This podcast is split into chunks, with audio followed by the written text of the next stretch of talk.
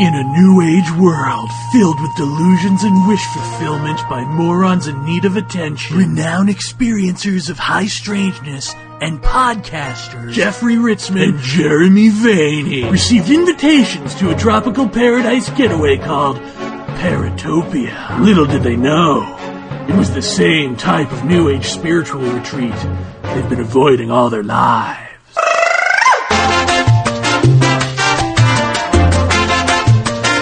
Uh, don't be shy. Learn humility from your function. Butter is a viable option. Come on, you can shake it. Yeah.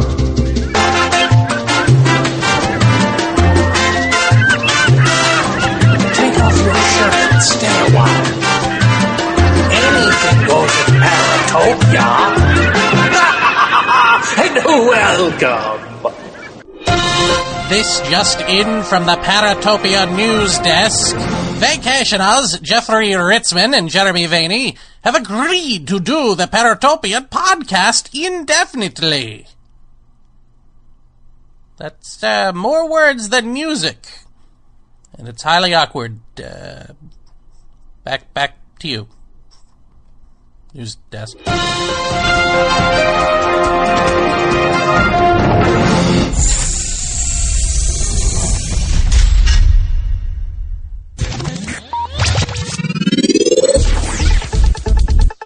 Hey, hey, hey, Jeff, what are you doing? Come on, man. What? What? What? Leave me alone. I can't play. We're not doing anything. What are you? Shut up. No, you're the one. What are you talking about? Shut up. You're the one who wanted to do a podcast, and now you're just screwing around with all these sound effects. It's like, Have you heard this one?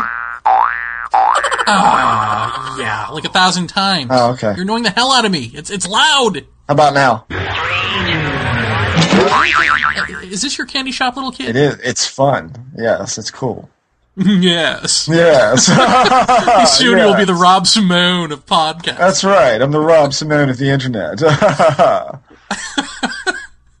yeah. Uh, so who do we have as a first guest here on our little shoe? That would be Mr. Ted Roe of NARCAP. Ted Roe. Ted Roe, spelled R O E, which is um it's not irony exactly. It's what, what do you call that when something is uh, named after what it is? You know, You going on too long.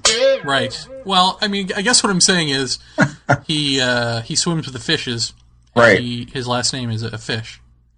That's right. Well, fish eggs, right?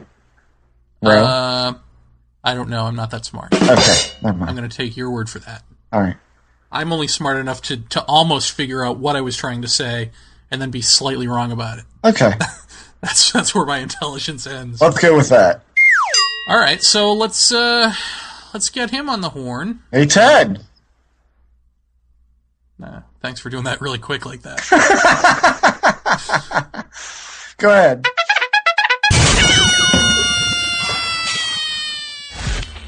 we are here with Ted Roe.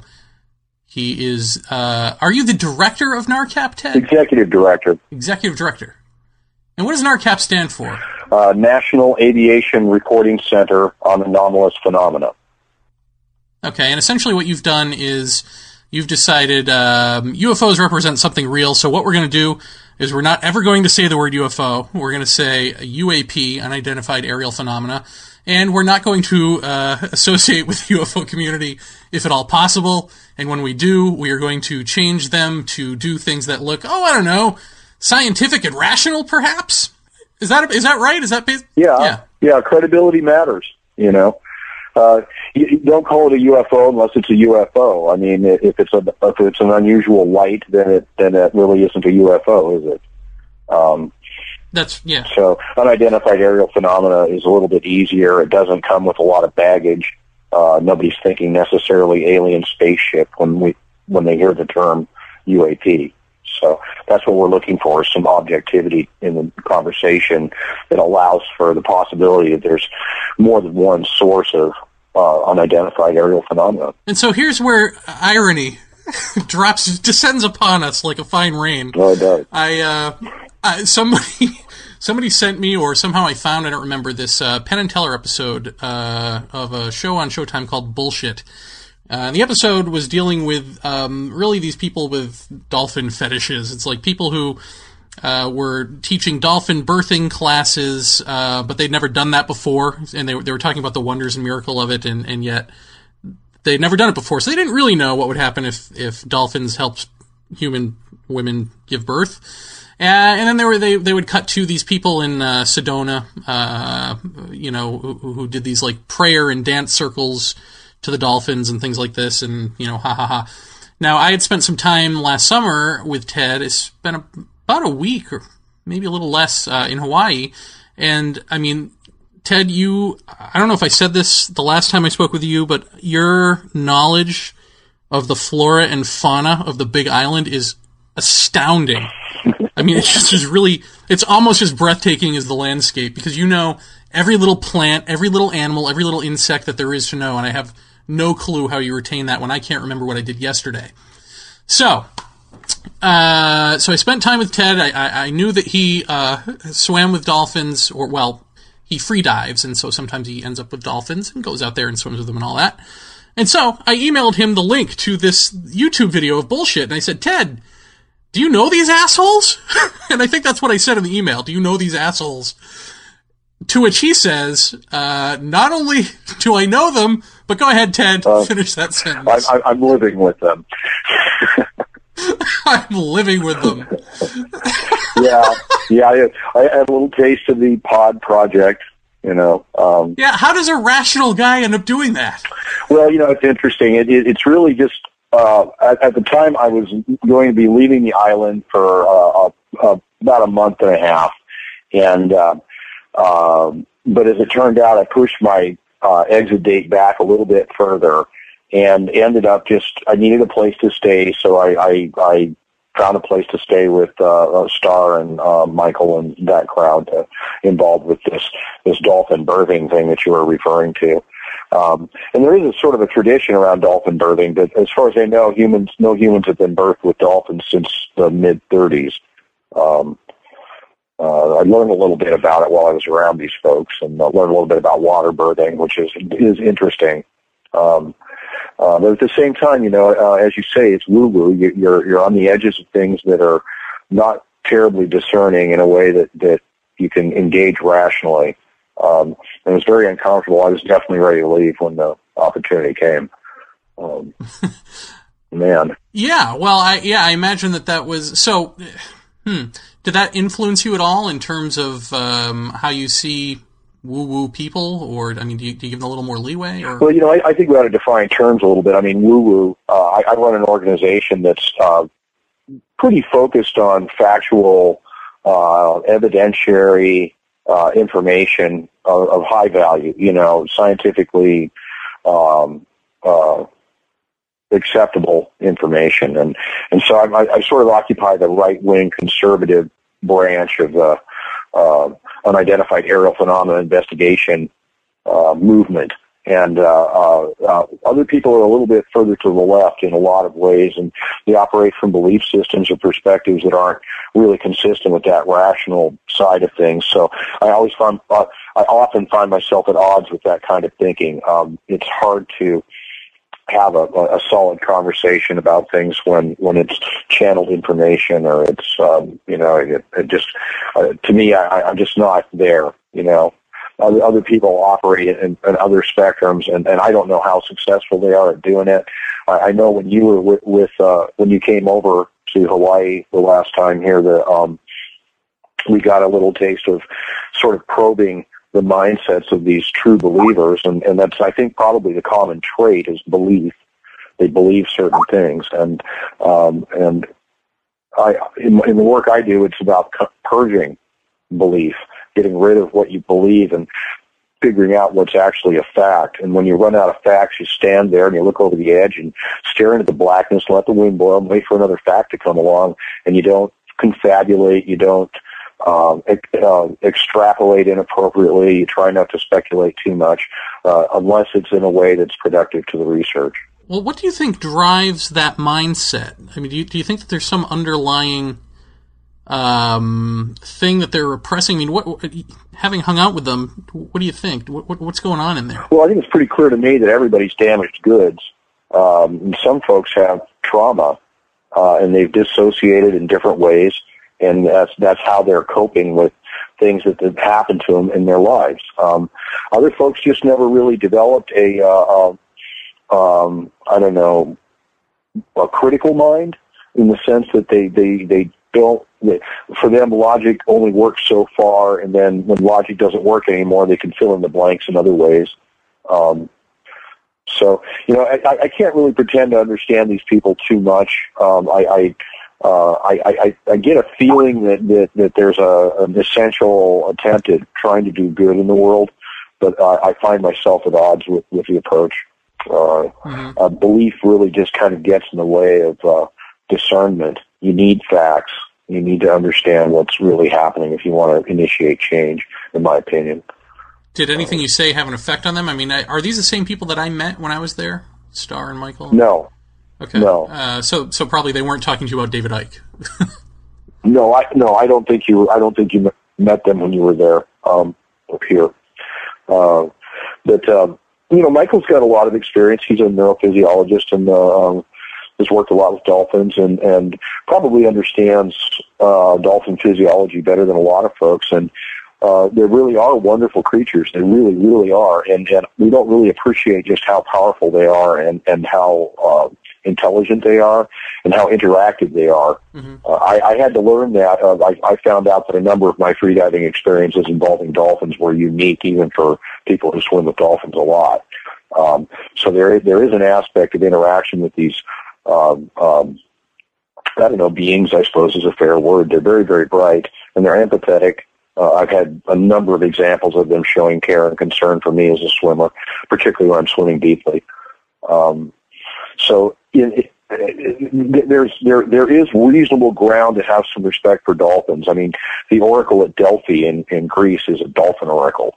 Okay, Delphi is dolphin. You know, so um, so uh, humans have sort of recognized the relationship with dolphins throughout, and it certainly had a mystical side to it.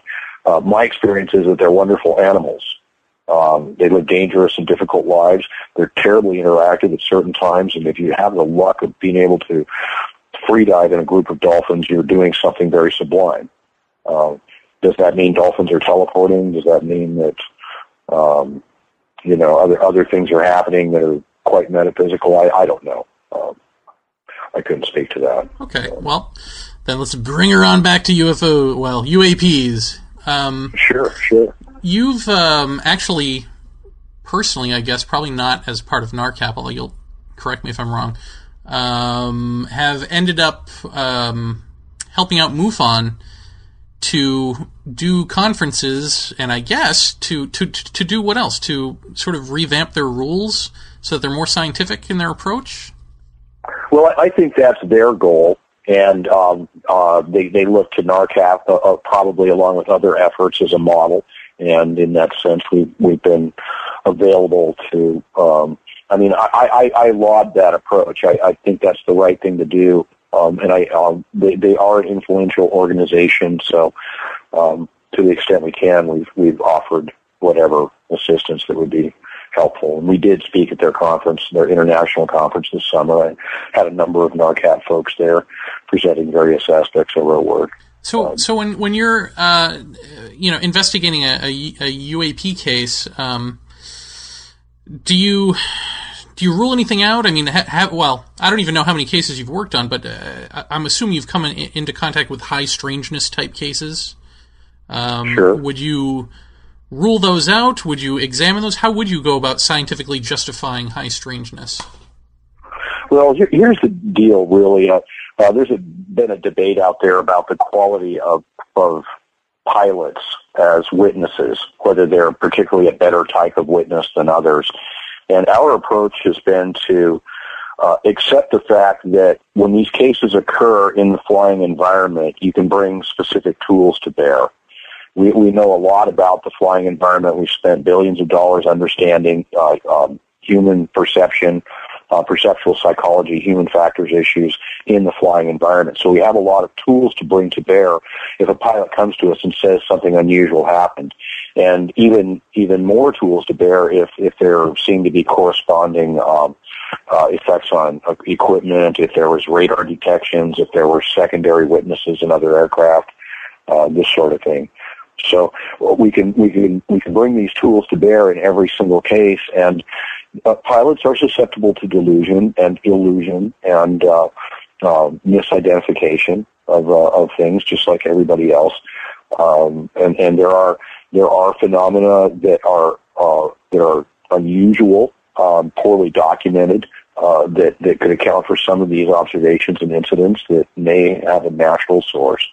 And then there's a category of phenomena that uh, fits the high strangeness uh, aspect of things that seems to, for lack of a better word, it seems to be whatever it is. Um, Are there any other aspects of the field uh, that interest you outside of uh, UAPs? I mean, do abductions do anything for you, or crop circles, anything like that? You know, I, I've had to be so careful working with our image um, because we work with the aviation community and we've, we've done some work with government uh, that I, I've really sort of stayed away from the more, um, I don't know, humanistic sides of this uh, uh, debate. Uh, really, our work is to document a certain kind of case, and it involves aviation safety and unidentified aerial phenomena. And when we, we have about 3,400 cases of uh, uh, uh, incidents and observations involving um, military and commercial aircraft mostly. Um, and out of that, there are threads of commonalities along several different tracks. So um, uh, we, we try not to second guess our reporters. We just try to document and protect their identity, uh, address the bias in the aviation system against discussing the, the phenomena, and then encourage dialog mm-hmm. um, do you ever go out to? Um, do you ever go on site to to any sort of like I don't know what they were UFO flap type areas or anything like that? Well, sure, sure. Uh, there's a, a site in uh, um, uh, southwestern U.S. that uh, um, uh, I've been to a number of times where unidentified aerial phenomena in the form of anomalous light phenomena manifest regularly. Um, uh, very unusual. Um, had some pretty good looks at it. Still not sure what I'm looking at, but but it's very interesting. So, what were you looking yeah, at? I've been to some places. Uh, excuse me. What can you describe what it is that you were looking at? Well, uh, um, in one case, uh, just uh, a, well, this is a desert area, so it's quite arid, um, and yet uh, uh, no fire seemed to occur when these phenomena happen. But they they seem to be round, uh, burnt orange-colored balls of light, uh, red balls of light, um, green balls of light, Huh. um, unusual other light phenomena. Um, uh, not really sure what, what, what we're looking at there, but uh, very interesting. Do they happen at certain times of the day or certain times of the year? Well, they're more visible at night, uh, and it's a, it's a lot more comfortable to be out there in the cold season than the hot season. Um, it gets up to 125 degrees out there during the summers and hotter, and you just it's not safe to be out there. But at night, um, that's the, the observations are much easier in the, the late afternoon and evening, nighttime. Jeff, does this sound familiar to you? Yes. uh, Ted, are you uh, are you familiar with the Marley Woods case at all? Um, you might have to refresh me on that. Uh, it's one that Ted Phillips is uh, is uh, is is investigating uh, ongoing, as far as I know. It it has a lot of uh, similar aspects of what you just described, but they also have uh, quite a bit of weird stuff that is akin to maybe like the Skinwalker Ranch type of scenario, where we have weird ass animals running around and um, uh, large, large balls of light appear to be showing up out of nowhere. And in some of those balls of light, people are saying that they're almost seeing what looks like a, an, another world through this light. Um, so just some really bizarre, bizarre things um, that don't necessarily, you know, seem UFO related, but kind of are in a way. Well, you know, in, in our sense, uh, you know, the, the site I've been looking at, um, I'm not the only person that's aware it's out there. There are a number of researchers going from sort of different angles uh, looking at this, and uh, um, the uh, uh, there there seems to be a lot of anomalous light phenomena for some periphery around the site itself. Uh, amorphous uh, orange blobs discharging, uh, this sort of thing, fairly constantly. And uh, and and some of the phenomena, well, well, much of it is regular, and there seems to be duration with it in that it repeats. Uh, like like there's a there's a row of red lights that light up on the edge of the canyon there, and they they they do it at certain times of the night, and then they'll go out and they'll come on, and you look at them, and literally you blink, and when you open your eyes, they won't be there, and then when you open your eyes again, they're there, and and and people, everybody sees them. It's not something that you, that's localized to one person or anything, but there's a lot of uh, um, uh, Native American rock art in the area. Um, uh, it's very arid, so if these phenomena were hot, it would start fires, and that's not what they're doing. So, um, has anyone tried to run up on them when they're in that spot, or are they several miles away that we're talking about? Oh well, no, they they they come right into the campsite. Uh, you can sometimes get closer than you want to be to them. Um, as far as anybody touching them, no, nobody's had the urge to do that. No, I, I was out there with I was out there with Erling Strand uh, from in Norway. Um, uh-huh. Your listeners might be familiar with the Hessdalen site. Um, very similar types of phenomena, but but much more of them occurring at the southwestern U.S. site. Um, uh, how much of this stuff's getting visually documented?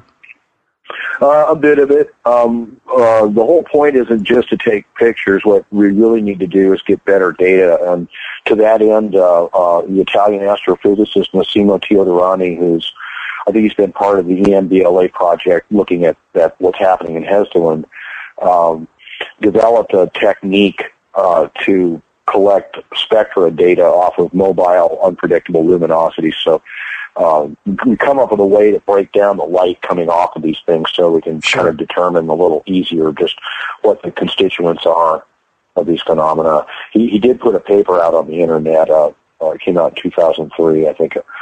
Um, I can't remember the title of the darn thing, but it's under Teodorani anyway, Massimo Teodorani. Okay. Um, huh.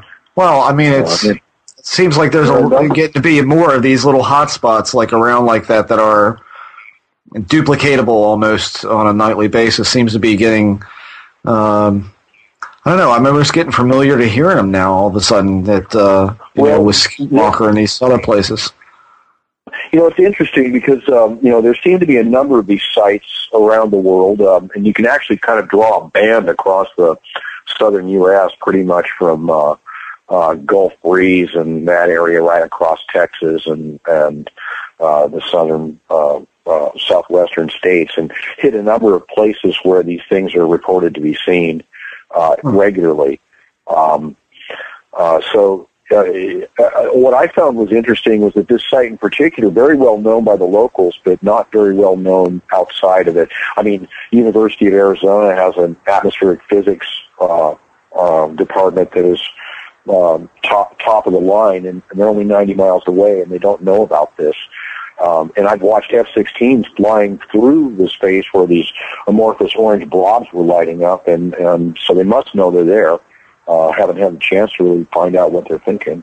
Uh, I, guess when I was asking you about um, about someone trying to get closer to some of the the lights, is that uh, on a recent Paracast show, I think uh, Ted Phillips had mentioned that in one instance they had a, a large globe of light on a hill, and Ted and the gentleman who I think owns the property kind of got on some four wheelers or a truck and they went up around where this thing should be uh, by rights to where the direction that they were looking, and they saw nothing. But yet the person back at the site visually seeing this globe of light said, I saw your headlights right near it. There's no way you couldn't have seen it. Uh, which almost pointed to something directional. I mean, do you have that kind of thing going on there at all? Well, you know, we, we, have been baffled a few different ways and that we've had some unusual equipment reactions um, for example, just just we were carrying lightning strike indicators out there, similar to what golfers wear, and we'd have these things tripping pretty regularly. And along with it, you would get other types of detections. Um, so uh, it's kind of baffling. The makeup of the ground out there is, is different. Um, uh, there's a, a um, the, the radiation count's a little bit high. Uh, there's it, it's just kind of strange, and and and as far as uh, directional stuff goes, um, not not quite like that. But I, I've had other things. We've seen other things out there that are just strange. Um, we were we were about around high noon. We were looking down the uh, ravine and um, um, saw what looked like a, a rectangular sheet of lightning, for lack of a better word, coming coming up the uh, ravine. Huh. And as we watched it, it there seemed to be a, a discharge between it and the ground, and then it went a little bit further, to, sort of into the center of of where the site is, and then it just blinked out. Um, we went back and looked at it 30 frames per second, and what it was was uh, it looked like a line of lightning vibrating at a rate that would make it appear to be a rectangle, and there was a distinct uh, uh, discharge between it and the ground. Uh, and then, um, and then the thing again moved into the center of our of the, the site as we were surveying it, and then went out. Um, we had I had Dr. Haines look that over. He's a, a perceptual psychologist, an expert in visual acuity, and uh, we, we we took a look at the lay of the land and, and the ability for reflections to bend and other things, and we're just not able to explain it other than it was anomalous uh, and consistent with what other people were seeing, uh, but Right. weird, you know. Well, you, you say these things get a little closer than you want. How close are we talking about? Well, we, we at, at higher uh, frames, when we're looking at them in uh, less than a second, sometimes they'll move right through the group. Um, but uh, but we've had them. Uh, for example, I, I, I uh, uh, uh, I mean, we, we when we were walking, uh, we were walking back from observing them uh, along the rim and watching along the rim of the canyon. There were five red ones lighting up and then going out, and we were probably probably 30 feet from them. Um, and, and just the, kind of a uh, cherry sort of stoplight red, and and fixed, they, almost like they were attached to something that was just a little bit out of phase uh, from uh, reality. I, I don't know, but but then those are, are seen kind of pretty much in the same place with the same angle um, um, over and over again. So. I, I really don't know what it. I don't know what it is we're looking at out there, but it's unusual and it deserves a, uh, some more attention. Um, How about uh, how about physical effects when they're that close? Anything physical with uh, people reporting any any anything when they Uh, get that close? Well, you know, um, you know, your mind kind of messes with you, and you're standing around staring into the desert, looking for weird lights. You know, I mean, you, you know, you, you you have to do a little mental hygiene out there to just kind of make sure everything's okay. And um, sure. And we so we talk to each other and had radios and and uh, the, the ability to triangulate. So if one person was looking at something, we'd call to somebody and make sure somebody else was seeing it, so we have a, an extra set of eyes.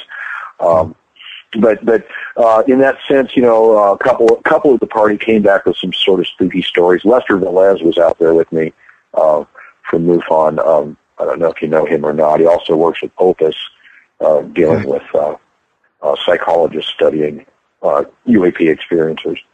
Um, so in that sense, not I, I, I don't come away with that sort of thing. I, I'm just I, I just have a very inquiring mind, and I want to know. I want to get close to it. Uh, Um, uh, you know, try to get an understanding of what it is I'm looking at. And, uh, and I'm not satisfied that I know at this point. Wow.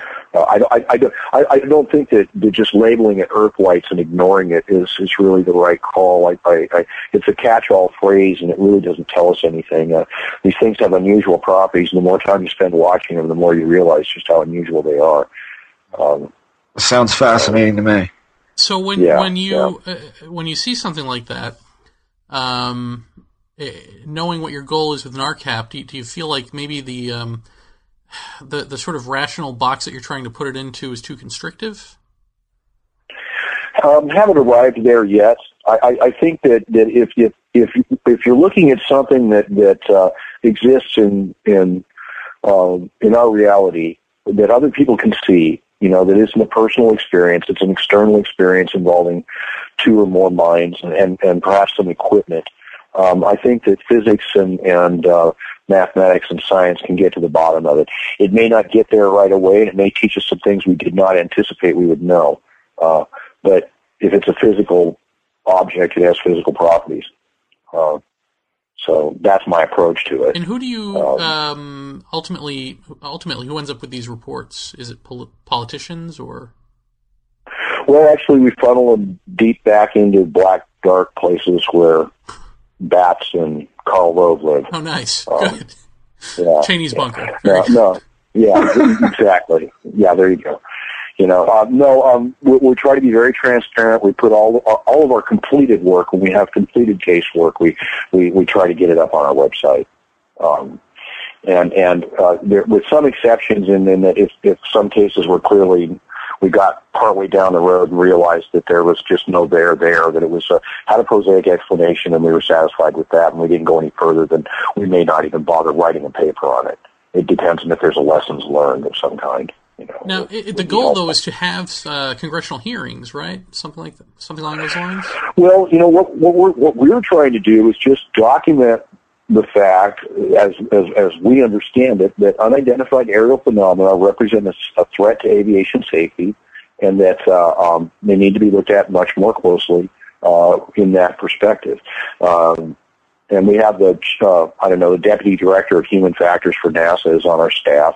Uh, Dr. Haines is uh, former uh, chief of the Space and Human Factors Office at Ames Research Center. Um, and Brian was originally, I guess, when I met him, he was working with the Aviation Safety Program Office there at Ames. So these are people who, um, you know, feel that as an adjunct to their professional work that, that this deserves a closer look. And um, uh, uh, and, and they've gone about it in a very careful and rational way. And it's my job to make sure that we stay careful and rational, and that we protect the credibility of, the, of these people who are um, um, take, doing what everybody would like them to do, which is take a serious look at this situation. So, is it a matter of compiling the best, most solid cases you can get to bring to Congress, uh, or you know, how many cases does it take before you go? Okay, we're going to do a big campaign to well, get this out there? Our role right now is activism towards the U.S. aviation community. We've done some work. Uh, General Accounting Office had um, uh, some of us working for, uh, uh, I think it was Department of Homeland Security, examining uh, um, uncorrelated penetrations into U.S. air defense zones, um, and that was that was a bit interesting for what what little bit my the guys on my staff with the clearances could tell me. Um, it was interesting. Um, so in that sense, yeah, we've been involved with some things there, mainly bringing our credibility and experience of our staff to bear. Um, Jacques Vallée is on our executive advisory committee. We have we have other people as well who are experienced in in dealing with this topic inside of government. Um, so in the end, really what we do is we serve an activist role for the aviation community right now. That is our prime focus is assisting the aviation community and uh, coming to grips with this aspect of, of their experience, which um, which they haven't yet. Um, has there been any case that has stood out to you more than others as being like, okay, this is this has got to be blank alien something, you know? well, you know, there's there's a number of them. Uh, we have 3,400 of these cases. Uh, we, I, I'm, I'm I'm reminded of a case from 1926 where a, a pilot uh, uh, claimed that he'd been accosted by uh, a number of flying manhole covers um, in 1926. Uh, so, uh, and then you see sort of an escalation, a bell curve of reports as, as we get more aircraft into the air, uh, a bell curve of more aviation-related reports. And then eventually we field a global air force with centralized reporting, and then you just see this dearth of reports coming back from, from all around the world. Of the number of reports in the early mid 40s, you can just see it rising and rising, and then it climbs even more as we consolidate our global presence and, and accumulate more data and put more aircraft in the air that have more experiences with unusual aerial phenomena of a variety of kinds. Um, so we we know what's going on out there, and and it, it's it's been documented all all along. Our job is to continue documenting it. Uh, in the best way possible. Some of the best cases uh, might involve the Tehran Iran case of 1976, September of 1976. Uh, that involved electromagnetic effects on a number of aviation a- aviation systems on the aircraft and, and weapon systems as well. Um, there were um, there are other cases. Uh, the uh, uh, uh, the recent case in England involving uh, uh, uh, I think it was Aer Lingus. Um, anyway, uh, there was a, a, uh, a sighting of a very large unidentified aerial phenomena over England um, that was apparently detected by French radars, and uh, um, uh, it was estimated to be a mile across, uh, huh. quite big. Seen by uh, two different aircraft on two different air corridors from different angles and uh, detected by British um, uh, UK radars as well. Uh, that's that's a fairly important case. I think the uh, the O'Hare case of Ch- Chicago, uh, 2006, November 6, 2006, also an important case, uh, involved a UAP showing up over uh, uh, the C terminal at O'Hare International and staying there for about 25 minutes and uh, involving a number of aviation professionals in the course of their jobs, reporting and engaging the, the issue of something very unusual in their um, in their domain uh, during their. Did you careers. and Jeff work on that together? Um, I think we did a little bit, didn't we, Jeff? Yeah, yeah, we did. Uh, David and I were, uh, I guess, pretty much one of the first guys to jump on the, the photographs that surfaced out and trying to separate the the the, the crap from Shinola, and um, uh, and came away with one that was fairly decent. you uh, guys did a fine. You guys did a fine job, and and I was able to write in my section regarding the photographic evidence that uh, at the time of the writing I had not come across a, a, a credible example of what might have been seen there. Uh, yeah. A, a, photograph worth getting behind, but but uh, you guys did a really good job at just you know uh, taking the lead on that. That's not something my organization has a lot of strength with in the digital field. Dr. Haines is an expert at uh, film analysis, analog cameras. Right. But, uh, right. But, well, the big, biggest thing I was I was kind of upset about with that was that we thought we had a a fairly uh, a fairly decent uh, cell phone shot, and uh, and then as we told you, it ended up looking like it was possibly tampered with, which could mean anything. Um, I still think it's one of the more interesting shots I've come across in in in the past ten years or so. But but what do you do with something that you think has been legitimately tampered with, but but the image itself of the of of the UO it doesn't look like it's been tampered with. I mean, that's just a real bizarre situation for us, and um, and that's why we had to walk away from it essentially. You know, it, you make the right call about credibility and image. So live to fight another day. Pick your hills to die on. You know, yeah, and if exactly. you can't credibly risk your your credibility on it, then don't stick your neck out. I mean, you're That's we're already walking the, the leading edge on these things anyway. You know, yeah, you got that right. Uh, yeah, you know, and, and you know another good good example is like the Mexican uh, case from 2004, the the FLIR case. Uh, that's an right. example of a case that has a prosaic explanation, but it won't die. Uh, it right. continues to be promoted, and and uh, um, and it's unfortunate. We have a number of those things floating out out floating around out there, and it's hard to knock them down. People really want to believe around this stuff, and my my opinion is, you know, there's enough real cases out there. There's no reason to, you know, I mean, if it isn't the real deal, don't bother. You know. Well, was there Ted? Was there any um, was there any further follow up on O'Hare to see if anything more came out of that besides the radar data and the? Uh, I, I know there there was probably some pilots that that talk to you about it. I mean, was there anything further on that that might have um, there there was been something we didn't know? Let, let, me let me offer it to you this way for you you and your listeners. There was nobody that we spoke to in the capacity that you just described that was willing to be associated with the report. Oh, okay. Okay. Okay.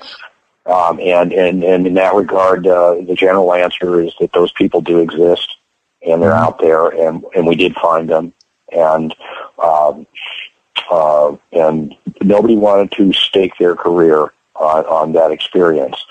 And huh. it, it's it's un, it's understandable. I wrote a paper on it about bias and underreporting in the aviation community, and and it and, and we didn't lose anything necessarily other than the activist power of hearing their voices. Well, here's the other question I got for you. Um, about that, and this is one that I get asked a lot whenever it gets brought up on a message board somewhere. Uh, is that so many people saw it, so many people were there to see it. It was there for a long, extended period of time as UFO sightings go. Uh, why do you think we don't have more visual evidence of it? Um, you know, I I have to tell you, I, I've had done a few experiments. I've got a nice little Canon G10 PowerShot camera, And um, I've made some experiments with shooting pictures of things flying by that have fairly predictable ch- trajectories. Uh-huh. And unless it's something that you practice doing, it's very hard to do. Um, yeah, that's my first point. Uh, my second point is oftentimes when you're confronted by things that are really strange, the last thing you think of doing is the most obvious, which is taking a picture of it. Right. Um, you know, so I would offer that that's a potential, and then I would also suggest that, uh, uh, well, um, there were, I believe, uh, well, I have a friend who went to the terminals there and asked a few questions amongst the vendors there, and nobody wanted to even talk about it. Right. Um, so there's a certain amount of uh, fear that goes along with this also. So I guess there's a number of regulating factors, you know, in in in mindsets around this this, this topic that kept the cameras from pointing and getting what they should have got. And and and I, there may well be some authentic pics out there that nobody wants to put out. You know. Yeah. Um, yeah. Um, it's frightening. I, mean, I think. I mean, do you think there's any truth to uh to Aykroyd's statement back then that he's got video? Well, I haven't seen anything develop from that. Yeah, me either. um, yeah, and I, I you know, and, and I'm not sure that it helps necessarily too much in, in this case to, to go too much further. Um, we learned a lot. Well, we saw the FAA's reaction to it. Um, we saw oh, yeah. uh, uh, when we when we finished our report, uh, we distributed to the appropriate channels in the aviation community before we publicized it. Uh, waited to allow them time to respond, and nobody responded. Huh. Um, uh, nobody wanted to talk about this. Uh, and then we wait, we waited for a couple of months to let them digest it, and then uh, uh, then we went ahead and did a public release of the of the of our research. Right. Um, but uh, so we learned an awful lot about what's going on and what isn't inside the FAA, what what uh, various uh, uh, air carriers are faced when when these events occur. If you can imagine, uh, once Peter Davenport and company went public with that case about, I don't know, they Pete got the report, gave us three or four days head start on it, and then went public and went to like the Chicago Tribune and brought Jon Hilkevitch in and some other folks. And right. uh, the the blitz on the facilities there um, uh, must have been just extreme uh, to the point where it, it was interfering with day to day business. Um, yeah. So, so the the effects that these events have when when they occur at these facilities can be really um, it, it doesn't help the UFO community. It, it, it causes these folks to bunker up. Um, yeah. Uh, they get, they're getting called by every self-styled UFO investigator out there, you know, um, and and they're trying to conduct a business, and they got a ramp tower operator who's involved in all of this, and she's just trying to do her job, and you know, so there's a, a lot of things to consider here that that uh, require a softer touch, I think, and a little more finesse in, in the approach. Uh, right, right. That's, Still an interesting what, case, though. Yeah. Is there any way to tell if any of these things are just top secret military craft or anything like that? I mean, do, do you have any sort of percentage or even a guess? Well, our rule with NARCAP, and we have a number of people who have the ability to discern um, certain types of profiles that, that might involve um, uh, black projects of one type or another, and we, we avoid them like the plague. Um, as, as, I said, we have a, a 3,400 case file that goes back to the to the pretty much the entire history of powered flight, and and so we have certain types of profiles that we're looking for, and when those things occur, those are the ones that we we tend to primarily react to, um, and those tend to be the most productive because we already sort of know what the profile is. Um, um, and we're looking for radar data. We're looking for all kinds of things. We did a little speculation around the O'Hare um, um, incident, and uh, there, uh, Larry Lemke and uh, uh, Kim Lefishoff, um, excellent, excellent researchers and good members of NARCAP, uh, uh, did a little speculation around the idea of magneto-hydrodynamic drives because they were looking for an explanation on how, when the, the object O'Hare left, it burned a hole through the clouds and left a tunnel there. Uh, I don't know if the hole was burned or not, but, but it was a coherent tunnel through the clouds that stayed there for some minutes.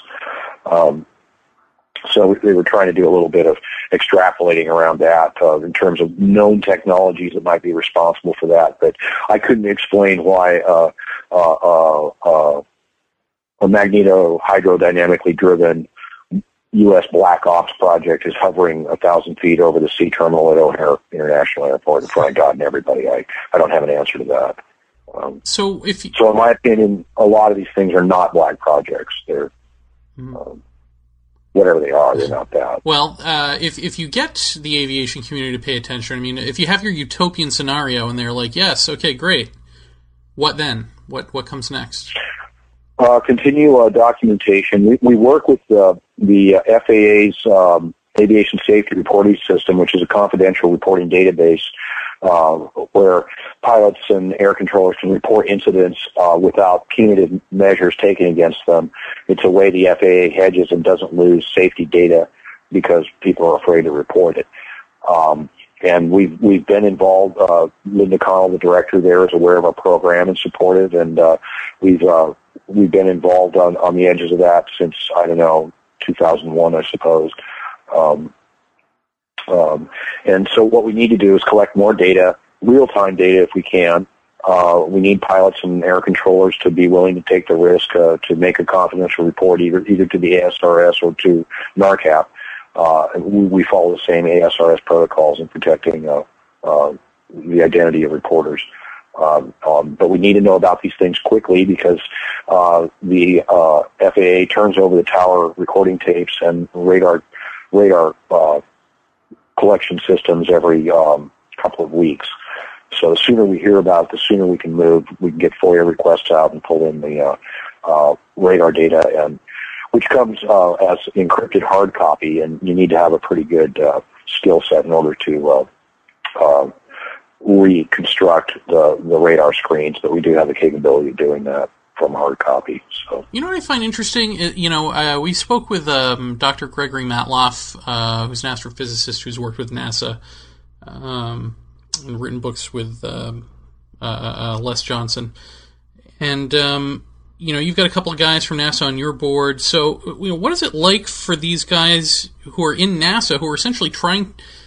I mean, is it masturbatory that they're trying to find life out there when they really secretly believe that it's already here? Well, you know, the, the, the question is, is what they secretly believe.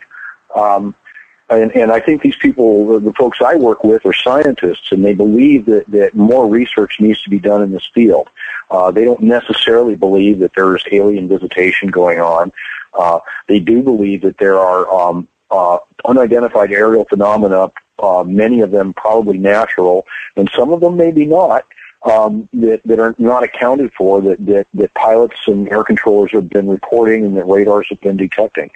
Um, and, and in this regard, uh, they're very concerned. Uh, the, the, the issue of aviation safety, a, a number of these cases, we've written some papers on this, uh, where uh, uh, unidentified aerial phenomena of one kind or another get close to aircraft, and we see failures of, of communication systems and navigation systems of uh, autopilots disengaging, um, uh, uh, uh, cockpit resource management being affected. You know, if the crew's looking out the window, who's flying the plane.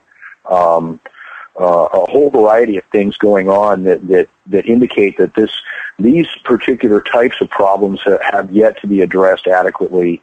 Uh, uh, that pilots and air crews have yet to really be prepared for the types of experiences they may that may occur. Now we've done some surveys out there, and our estimate is that these things occur probably one in every five careers. Um, so you know, there, there is uh, it's kind of similar to wind shear. Um, it happens once every six or seven careers, and and and yet a, a good deal of money is spent on wind shear detection. Um, and those wind shear detectors were designed by Russell Targ. Uh, Some of you might know recognize Yeah, Russell Targ and Hal Puthoff from SRI. So, very interesting. yeah, so you kind of weird closed loop. Russell came to our our NARCAP meeting at the uh, conference at MUFON this summer, and uh, Doc, Doc, Bernie Haisch came walking in with Russell Targ in tow, and I was a bit surprised to see him there. It was very interesting that way. Very interesting man. Are you going to be collaborating with him? Um, he, he might be involved with our organization a little bit. Um, uh, uh, he, he, was very interested in the aviation safety approach and, and the opportunity to collect data under a specific regime. So gives you a chance to really kind of look at what's going on. Um, we, we've tried to set up uh, NARCAP programs that are similar to our own in Canada and Mexico to uh, sort of normalize data collection so we can get a view of what's going on in the region as a whole. And this is sort of an ongoing process of developing these things. Uh, again, we have the woo-woo factor. Uh, uh, you're, you're trying to find hard-nosed uh, uh, data collectors um, and you know, oftentimes end up with UFO believers and alien believers who are not quite as discerning as you need them to be to uh, take on the work. So, are, uh, and represent the effort. Do you know are there are, are there other um, research groups the caliber of yours working in other areas of um, upology, ufology, whatever, whatever yeah. what you call it? Yes, yes, there there there are some really good efforts. Uh, the French government um, expanded their UAP research team here about a year ago. Uh, uh, Jean-Jacques Velasco stepped down. This is at their C- CNES, their their equivalent of NASA, their space program, um, and they do have a, a UAP research group that's been active more or less since the early 60s, if I recall. It was founded by Claude Poher, if I, if I under, remember correctly. Um, and uh, uh, their latest incarnation has seen a, a rise in funding and staff. Uh, and we've had sort of a collaborative relationship with them all along with NARCAP. And same thing goes with the Peruvians and the Chileans. They all have official groups, and we've been uh, on on a more or less cordial relationship with uh, those organizations. What about in terms of um, alien abduction and maybe a you know group of university level, you know, scientists or psychologists looking into that. Because essentially, what I'm trying to figure out here is, you know, we always hear this complaint that um, mainstream science and all of this, you know, they're they're not interested, and why aren't they? And maybe the answer is they are. They're just not telling us about it because we're a bunch of screw ups. You know, um, in science, the leading edge is always pulled back by the the more conservative middle does that, do you understand what that means? Yeah. That, that those that are taking the risks out on the edge tend to be scorned and ridiculed by those who are a bit safer and able to take pot shots. Uh-huh. Um, and, and this is true in many human endeavors, and it's particularly true in science. Uh, uh, you have people like Hal Puthoff and others who are working on zero point energy, while other other people in science have never even bothered looking into zero point energy because they consider it a fad and, and nonsense. Um, we'll see you know. But but the fact is is that uh, uh, the guys in the middle will never never crack the code. They'll never figure it out. Whatever it is they're trying to do, it's it's the people taking the risks up front, um, uh, bringing good ideas and critical thinking and good skills to the to bear on the topic. Um, so the issue of science looking carefully at these things, well, yes, science does look carefully at these things when there's something to look at. And it takes a certain type of scientist, a, a person who's like, like Dr. Haines, who's, who's um, essentially curious and willing to bring the tools of his study to bear. In, in Dick's case, it's uh, uh, perceptual psychology and visual acuity. Um, other scientists have other other purviews that, that that they can bring to bear. Um, I'd like to see more science done. I'd like to see it done in an organized fashion. I'd like to see some symposia that are more or less focused on a couple of uh, fairly basic topics. Um, and, and, and so to set some foundation for further conversation on it. Um, and there's a lot to be engaged. Um, so, um, in, that sense, um, for example, John Mack's studied uh, his struggle uh, with Harvard uh, in his pursuit of doing um, abduction research. He'd been quite stimulated by Bud Hopkins and uh, others to uh, uh, bring his skill set to bear, and, and what he found was something very interesting. And Doctors Colley and Beck and others have followed in, in his footsteps, and and and good work is being done. Uh, around this topic of psychology and abductions or encounters with non-ordinary realities or altered states of consciousness or whatever it is you want to call it that people are experiencing. I'm not one to judge. I don't know what they're experiencing. Mm-hmm.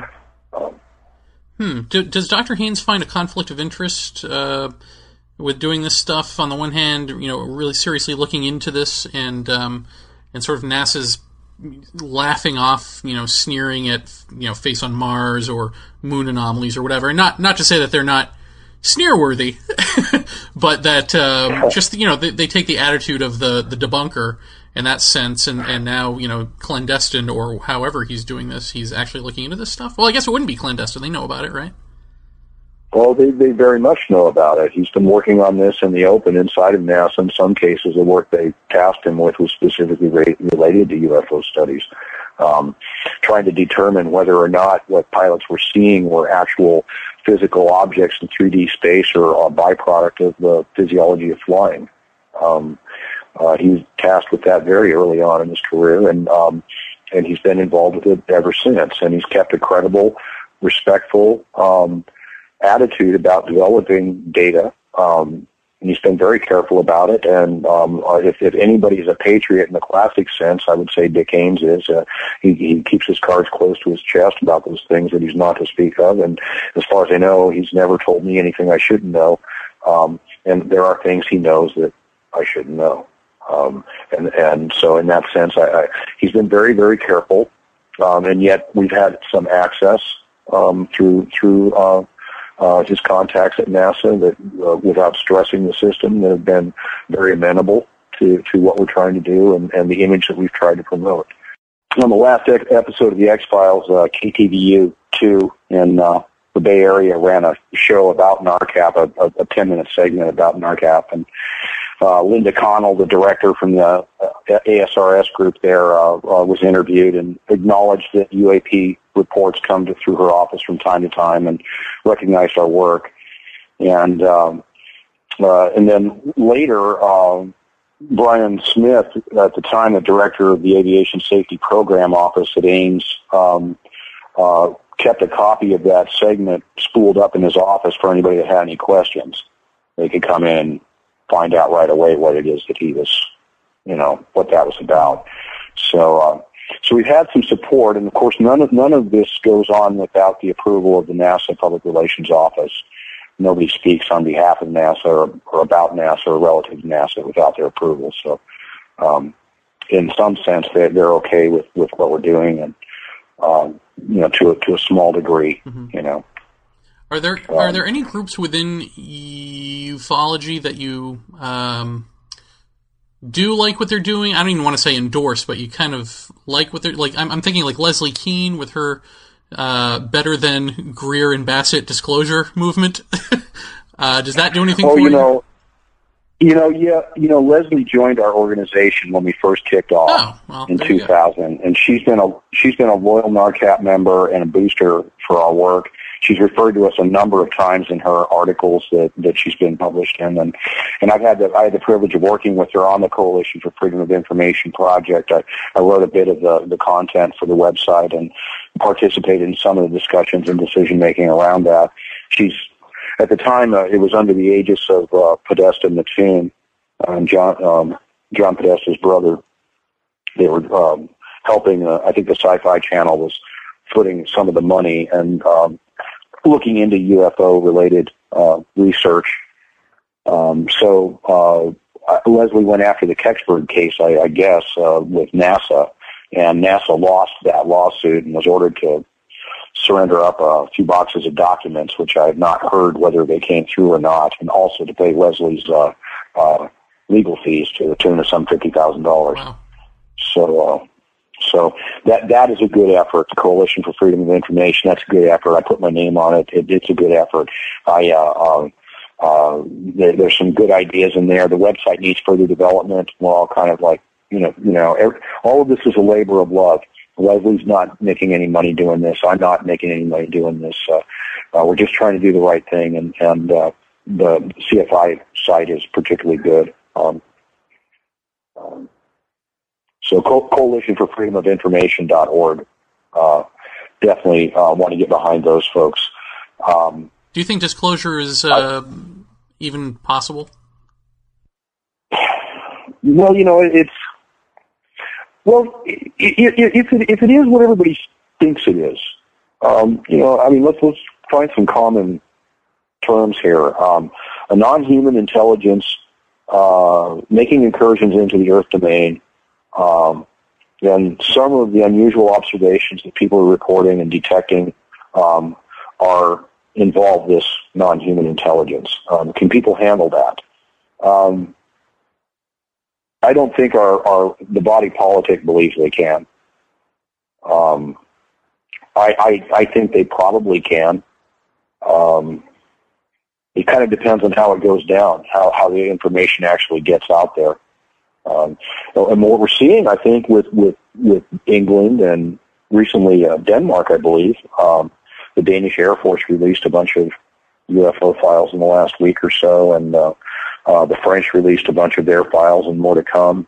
Um, the British have been releasing their files pretty steadily. Brazilians have been doing the same.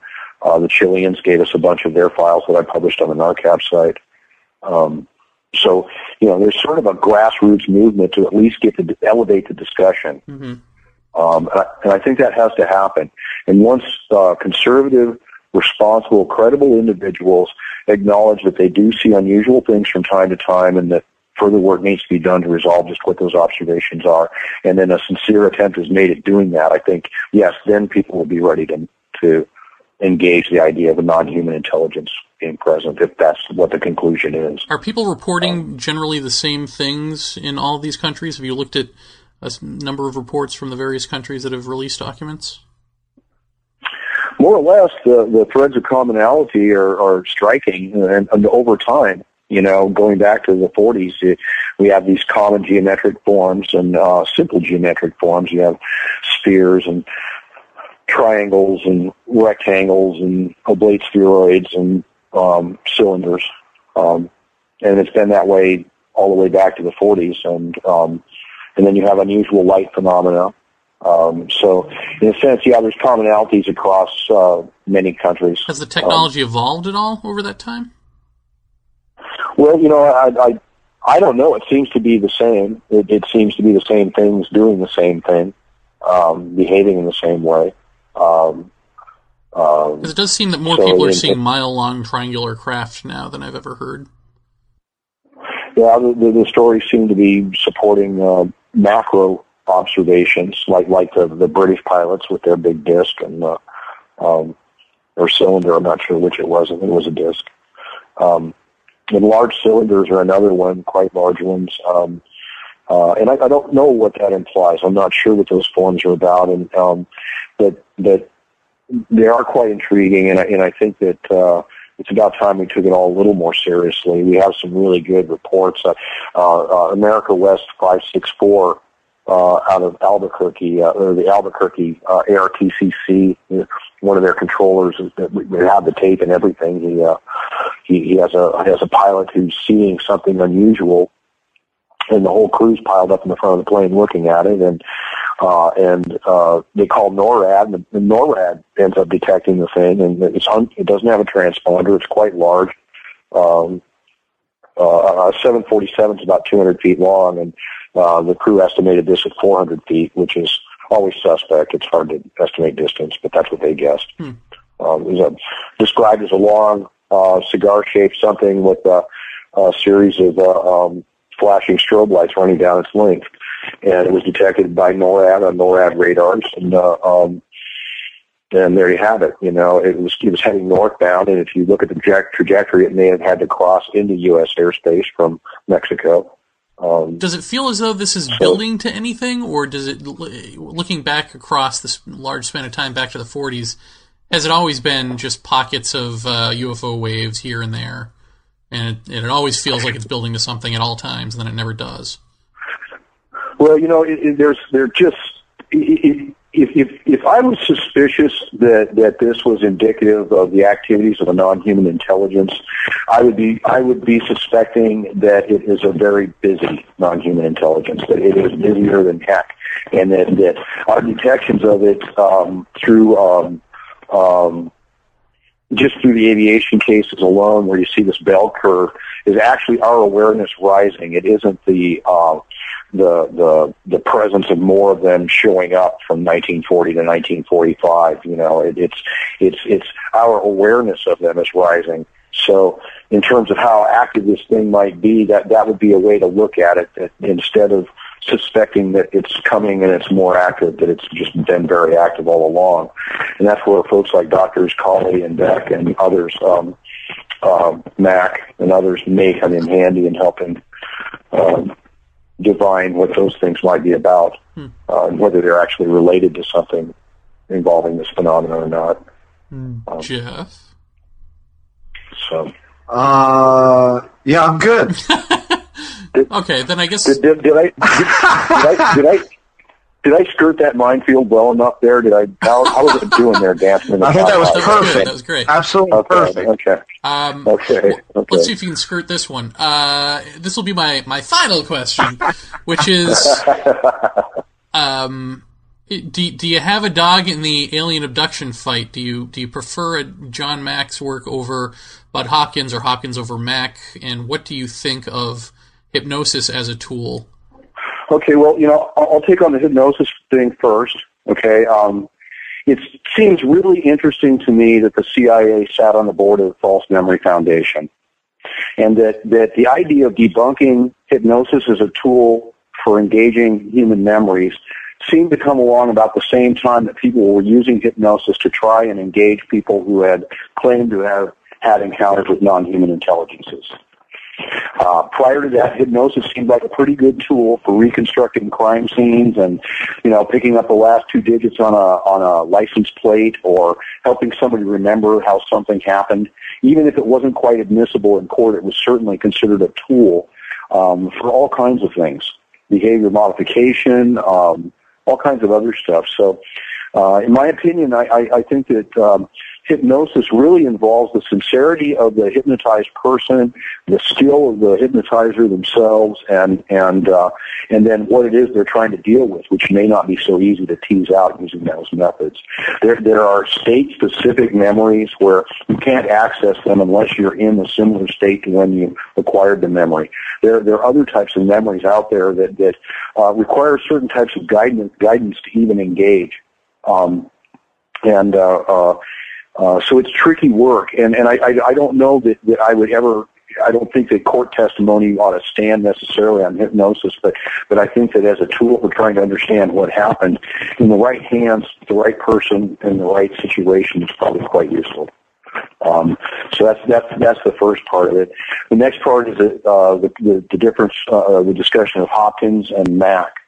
And um, I, I when I first came into public light with uh, the UF ufology thing, um, uh, it was after we founded NARCAP. We uh, Graham Birdsall um, passed away, uh, invited uh, NARCAP to do a presentation at his UFO magazine conference in 2001, and uh, John Mack and Bud Hopkins and a number of other folks, Nick Pope and a, a number of other people were there at that conference, and I had the privilege to meet Dr. Mack, who seemed like a very fine human being and a very, uh, very careful man.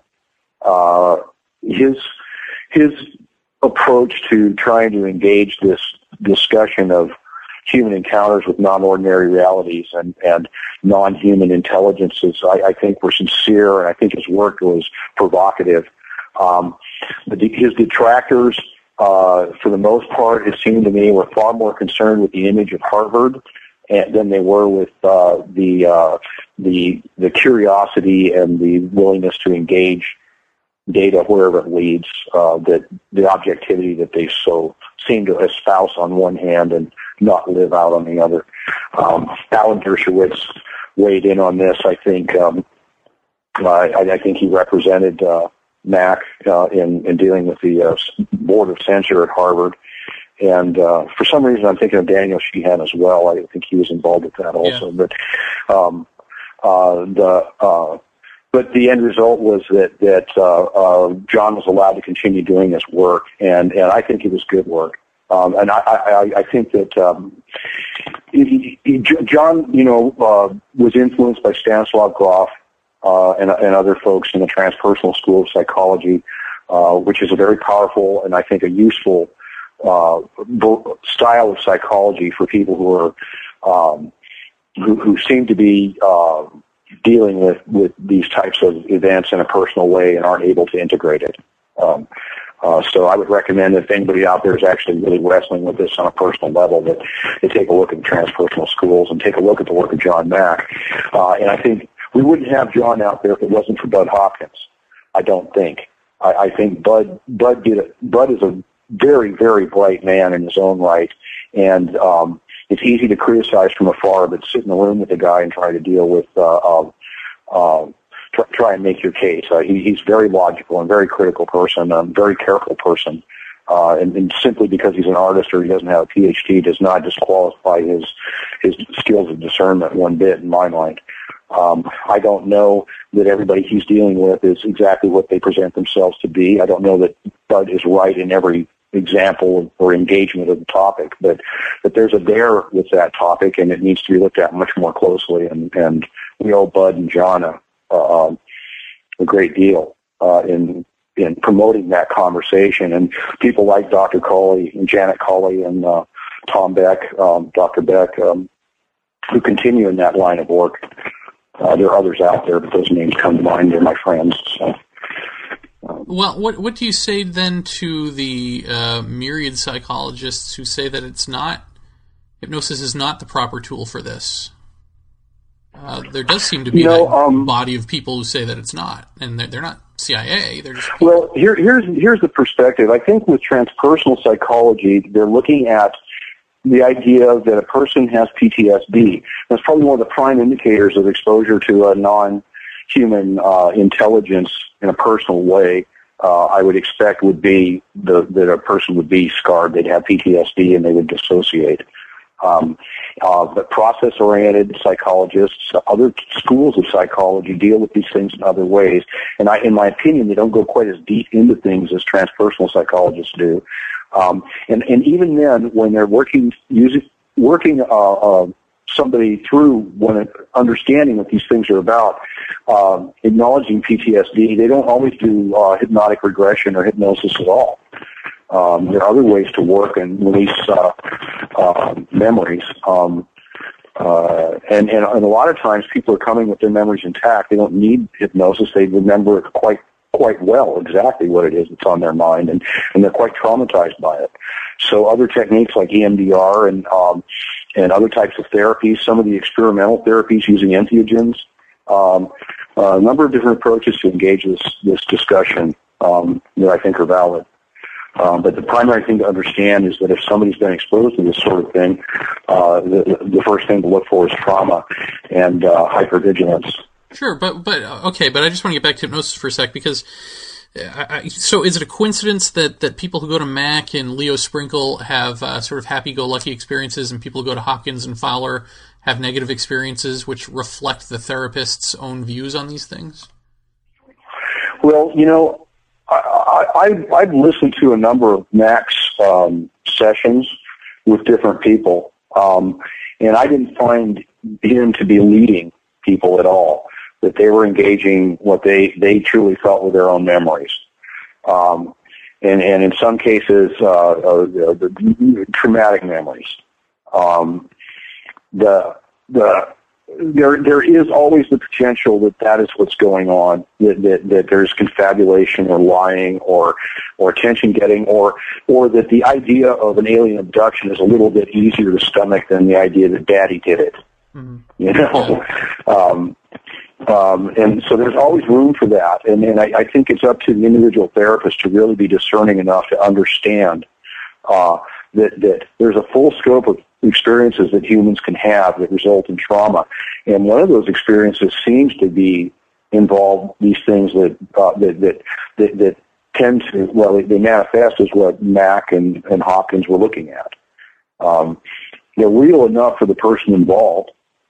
Uh, they, they, they carry quite a charge for the individual involved. And I think that, you know, uh, looking at that individual from a perspective of post-traumatic stress disorder is probably a good way to begin trying to understand what they're dealing with and how to go about it. And hopefully even a process-oriented psychologist can understand that.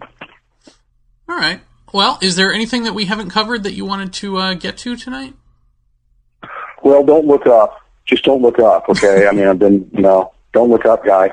You know, I'm, I'm just kidding. Uh, I, I, uh, I, Jeremy, I, I really appreciate the work you do out there. I don't generally do a lot of media, but I've enjoyed getting to know you. Uh, you have a great radio personality and a great voice. And Jeff, we, we did a little bit of work before, and I'm really, really happy that that uh, uh, we got a chance to at least be on speaking terms. And uh, Yeah, me too. um, So, and if any of you guys get out here to Hawaii, or if anybody in listener range wants to contact me and come out and swim with dolphins, uh, it won't cost them a thing uh, other than their airfares. Just come out and do it. Uh, Oh, I'll be back. Um, Don't you worry.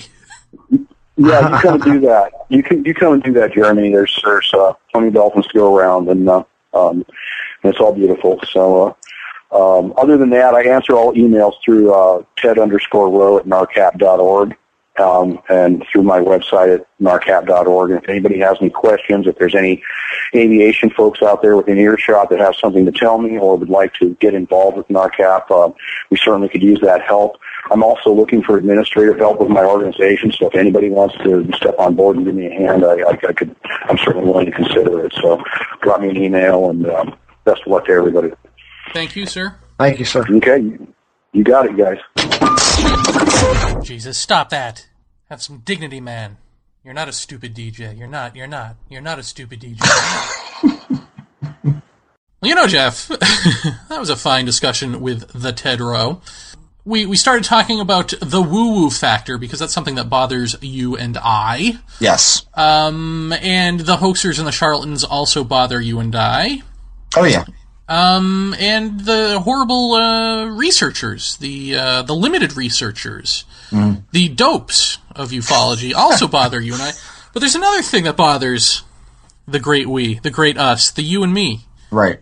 Jeff, and that's uh, people who, um, well, two things really. One, people who just blatantly steal your ideas, like your little Richard, and uh, pretend that they came up with these great ideas themselves Right.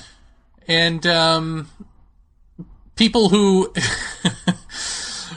uh, who who just don't seem to get it, and when you point out that they don't get it, it, it it's like a game of I know you are, but what am I?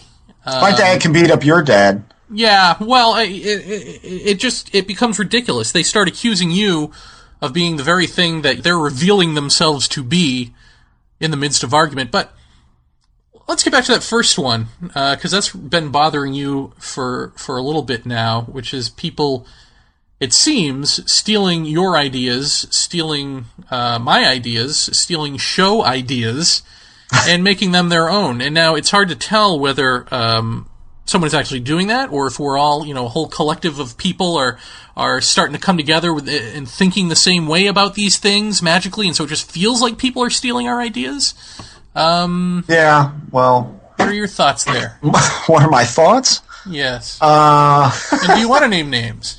um, I, th- I think that uh, I think that we should let the audience kind of uh, d- do that little um, look see on their own. Really. Okay. Um, you know, there there's a particular uh, blog out there that that I mean, it's been incredibly blatant, really, the past uh, you know X amount of months. That it seems like whenever you and I talk about a particular subject and we we kind of formulate some kind of interesting theory, or it's a subject or or a tandem subject to ufology that we make a postulation on, and and uh, and it's interesting. Um, and, and you know when you have a good idea, you know that when you have some kind of inspired thought, uh, and you put it out there, um, you know it's it's okay when people talk about it. But a lot of times, what I'm seeing is you know, people having this stuff on blogs, and all of a sudden it's like, um, you know, they're acting like it's an inspired thought that they had, and you've had it on your blog for, you know, a month or three months ago, and all of a sudden it comes up, and and I think because maybe some people are better known in this field than others, um, then that's ends up being the person who. Um, you know, is is kind of I don't want to say credited with the idea because nobody really gives a shit who gets credited with it, um, or at least I don't. It's just it's kind of irking because I see that there are people out there who are pretty well thought of uh, in this field as being cutting edge and the new the new wave of of uh, uh, of ufology, and really all I see is people who are lifting. Um, ideas from every corner of ufology that they can find them and kind of putting them on their own blog almost in the same format and saying Yeah. this is my idea and i'm like and then when you hear other people in the field, other big names saying, "Well, I think these are the up and comers," it's like, where the hell are you getting this? That you know, I don't see where a lot of these people have any real inspired thought at all. Um, it just seems to be amalgamations from the web or whatever the the newer theory is, and it's not. Believe me, it's not only ours all the time.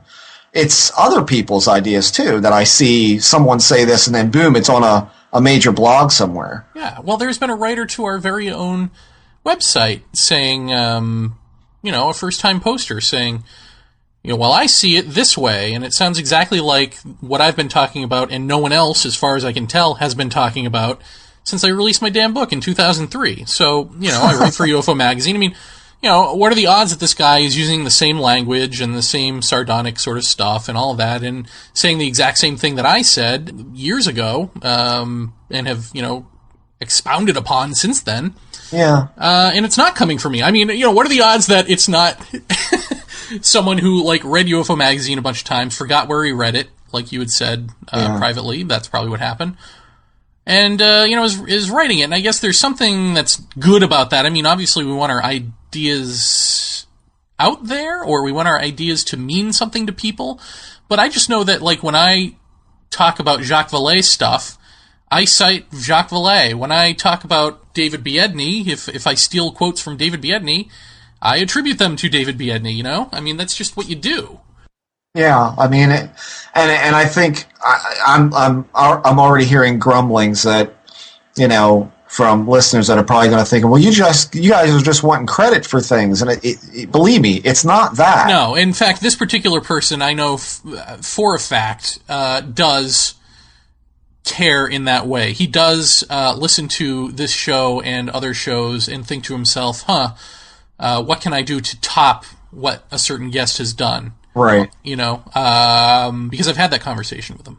Yeah. I mean, it's And, you know, so I mean, it's blatant. It's just blatantly obvious, and and um, yeah, I you, you know, when you pointed it out to me, I thought, well, maybe we're maybe this is the case of we're all just sort of coming to the same conclusions at the same time, or then I- formulating new ideas at the same time. But then you you pointed something very specific out, and I went, oh my god, no, that's that's clearly he's stealing from you. And, and I'll, I'll, and here's here's my here's Jeff's self-deprecation uh, um, uh, for the for the day. Um, and Jeremy can tell everybody this, and I don't mind him saying it. I I have a lot of inspired thought, but a lot of times it's very difficult for me to verbalize it. I can write it much better than I can verbalize it, and and I don't. I, I have in the past related to Jeremy that I feel because he and David v- verbalize much better than I do a, a complex idea, whereas I have to think and write it so that I'm sh- I'm sure that I'm being understood correctly. I told him I said I'm almost intimidated to a certain point to have discussions with you guys because I'm outgunned in that respect that I can't bang it out in a in a cohesive way like that because my ideas and theories tend to be so complicated that I feel like I have to spiral in on them rather than just take a direct route uh, to get my point across. Um, so it's like if I feel that way about all of this stuff, and then I'm looking at uh, different places around the web that seem to be lifting ideas, I'd be fairly um, dense about noticing that. This is so blatantly obvious that I even I'm noticing it. So that's kind of like when when I see that, I think, oh, should I say something to Jeremy about this? Because is that is that going to look like we're being, um, you know, egotistical and and kind of uh, uh, tr- trying to be like a little bit righteous about? No, it, believe me, it's not that. It's just at a certain time, it just irks you. It's like, what do you think that was your freaking idea? Give me a break, you know? Well, I mean, I have no I, I have no proof that this has happened to me, but it feels like you know I've gone to like ATS or back in the day Book of Thoth or one of the you know one of those um, message boards, and I've I've written sort of long diatribe, uh, quote unquote, deep responses to people, um, trying to give a different point of view or trying to help them flesh out what I think they're getting at or what either what they're doing right or wrong and I'll get no response in response to what I said. Now I'll, I'll put something that I think is long and well thought out and eloquent and all of that, you know, blah yeah. blah. and you get no response from Yeah. people. We're thread then- killers. yeah. yeah, and then yeah, we're thread killers. And but then you know, give it a couple of days, and suddenly people are using that same language Yes. uh, wrongly right. because they don't have the, uh, the depth of experience or whatever. They haven't thought it out, whatever it is. But something about that, it it feels like something about what I had written spoke to them enough to try to steal it. Uh, now I don't know that that's actually happening, of course, but it does feel like that sometimes. it does. It does. And, And definitely the thread killer part is true because I've definitely written things that are better thought out than than that warrant more response than nothing. But people, again, it goes back to they they want to go back to like talking about reptilian shapeshifters and Exactly. you know things that that are just nonsense um, because that they can get their wrap their little wiener brains around that. yeah, uh, it's it's it is weird, and I think um, I think at least if if nothing else, when you are hanging around this long enough and you have an inspired thought, you're kind of almost well. Is that stupid?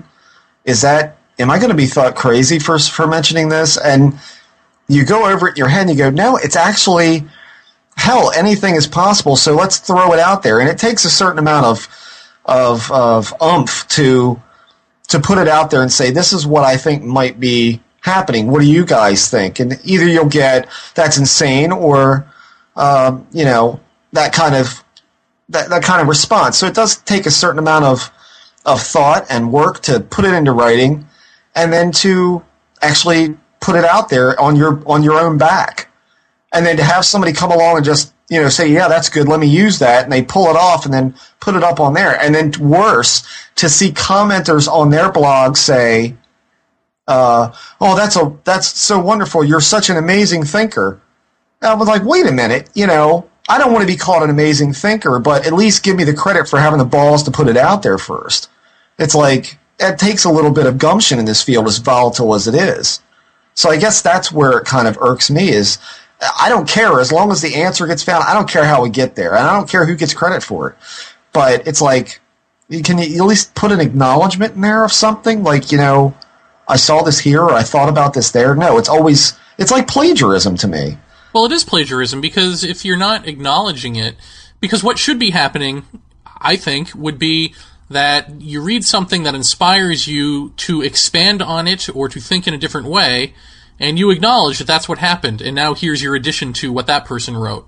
Right. Or your challenge to it, or whatever, you know? It should bring you to another place. It shouldn't be just you regurgitating the same thing and taking credit for it. yes. That's not helping. That's not getting us anywhere. no. No.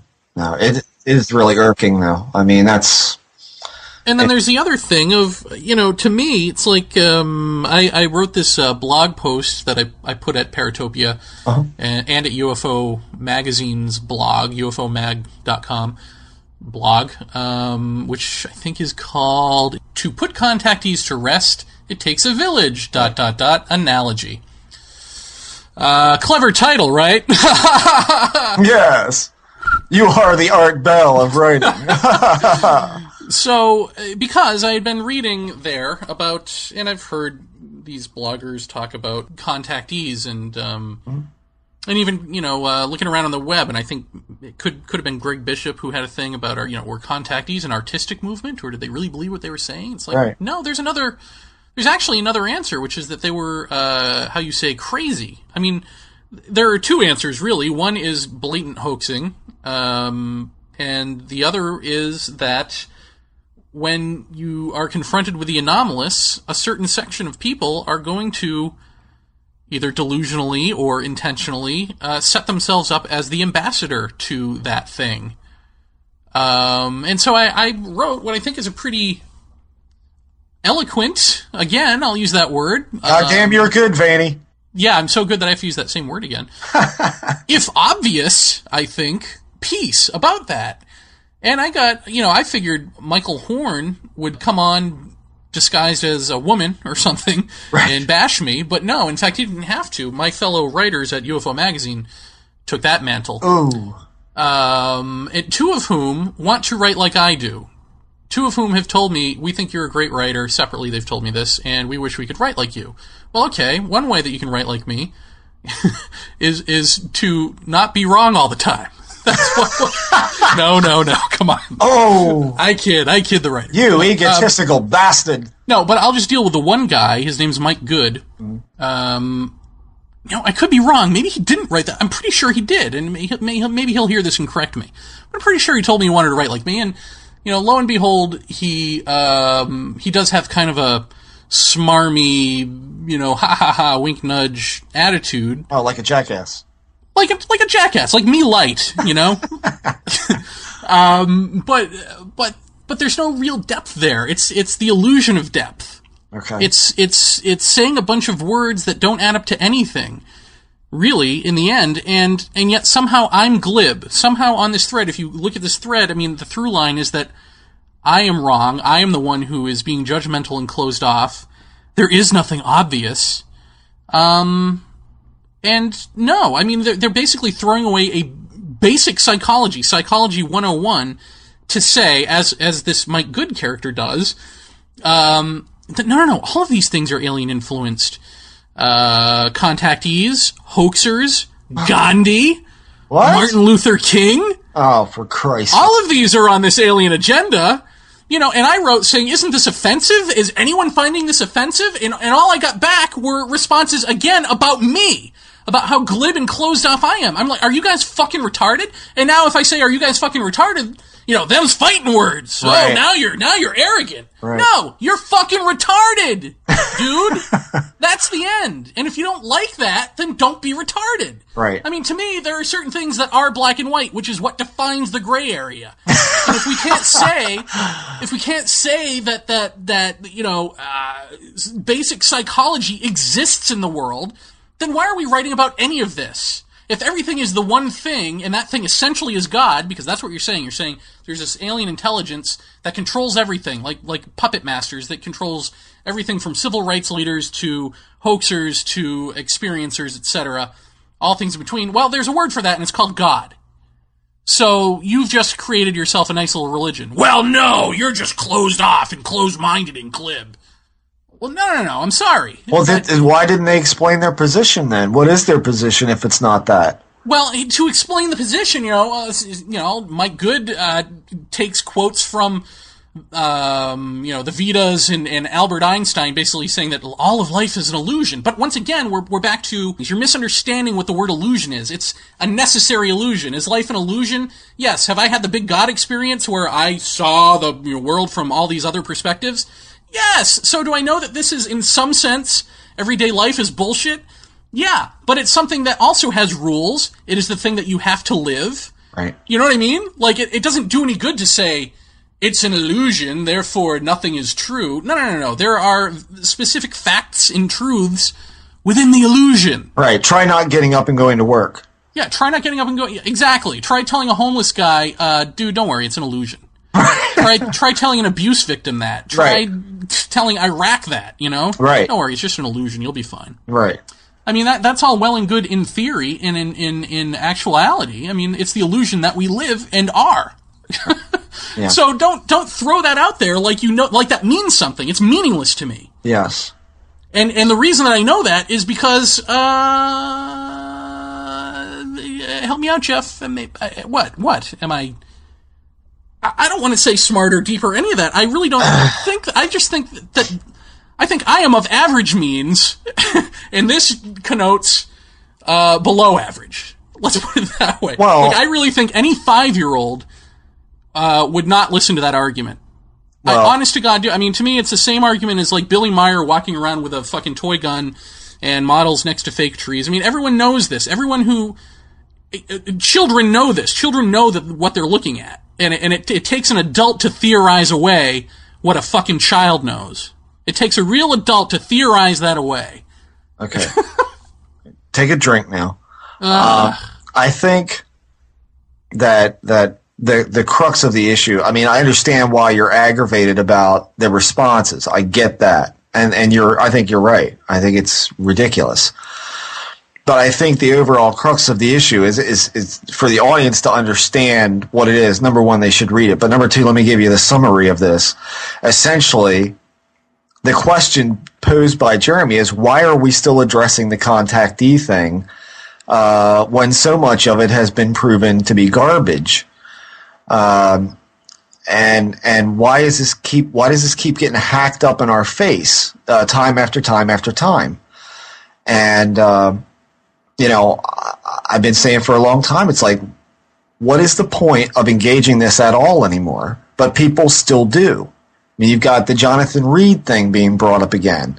You've got uh, uh, Adamski being brought up time and time again. Meier bringing brought up time and time again, and people fighting for it for days, for and against. Uh, you know, when nobody wants to, to leave the debate alone for a second and really examine the data that's there, that's been found. And you can use the Meier case as a prime example. The, the photographs of Asket and Nera, faked.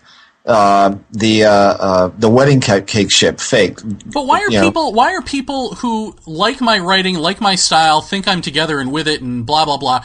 Why are they fighting me over hoaxers and charlatans, and not upset about the hoaxers and charlatans? Why are they trying to incorporate that into their worldview, Right. Instead of calling it what it is, what any again, what any five year old well, would understand See, see, here's the thing. Uh, you've got this controversy brewing over this stuff, or that that's still been going on for a long time. I think now that more people are coming to the paranormal, and it's obvious that more people are, I think that everybody everybody who's been here recognizes that. Okay, so when you've got bloggers out there that that's really all they do, they editorialize the subject, they write about it, they don't actually do anything, as in a hands-on type of way, then you got to realize that subjects like that, hoaxers like that, um, who are out there doing these things and generating controversy, that gives them something to write about. When you start peeling away the layers of the UFO onion, uh, you know, and you start tearing off, this is all stuff people want to write about. They want that controversy. They need that drama. And I think not only is your argument part of their drama, but that subject matter is part of their drama. So, I mean, what I wrote in that post was, you know, essentially, why don't we stop arguing about this stuff? Because if we don't stop living the trash of the past, we're never going to get anywhere in this field. It's already stagnated to a large degree. Uh, so if we don't get past this, there's plenty of interesting things to write about without addressing this crap. It's been put to bed. It's done. And then your post got ignored, so that means it'll be coming up on someone else's blog as their own idea. Again, it's the thread killer. So uh, it's the thread killer that will appear somewhere else. Uh, and it will be, you know, we all should, should leave this shit in the past because it's crap. Um, you know, and, and and believe me, I, that was a hard lesson learned for me because I was up against the Meier case for a long time until you realize that most people get it, and those who don't have bigger problems than belief in the Meier case. You know what I'm saying? So at that point, you just say, "Okay, I'm done. I walk away from this because it's not worth the time and effort that I'm putting into it."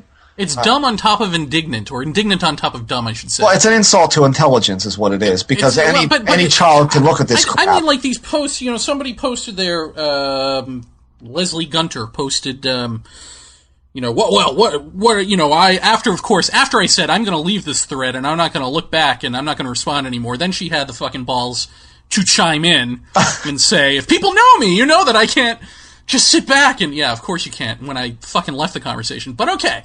So she chimes in and says, um, and says what? And says, well, this that that basically I sound like Bush. I sound judgmental and dictatorial. You know, you're either with me or against me. It's like so basically you're indignant and and wrong-headed about what what I'm what my thrust is. You know what I mean? Like not just the topic at hand, but you're even wrong about what I'm doing here. It's not you're with me or against me. It's that they're I, I want to believe that ye, all of them um, are actually smart people. I think they're probably decent people. You know, I mean, Sure. I'm friends with at least a couple of them. right. Um, and so I, I, I, I don't know. To me, I, I want the cup to be half full. I want to like wring their necks and go, "Don't you? I know you get this because you're adults. Yeah. I know you get this because you do understand basic psychology, right? Not everything in the world is a giant mystery, correct? Because if everything is this one thing, then once again, what are you writing about? Why are you even writing? What other theory could you have? Uh, what Well, other thing could interest you other than alien presence controls all of this? How are you not upset that this dude just said fucking Gandhi and Martin Luther King and Jesus and Buddha and gray aliens and contactees are all under the same influence to get this alien agenda out there? I mean, uh, really? You're you're either ignoring or endorsing by ignoring that to attack me, who you think is sort of I don't know, smart and together and a good writer and all this. I mean, it it just is.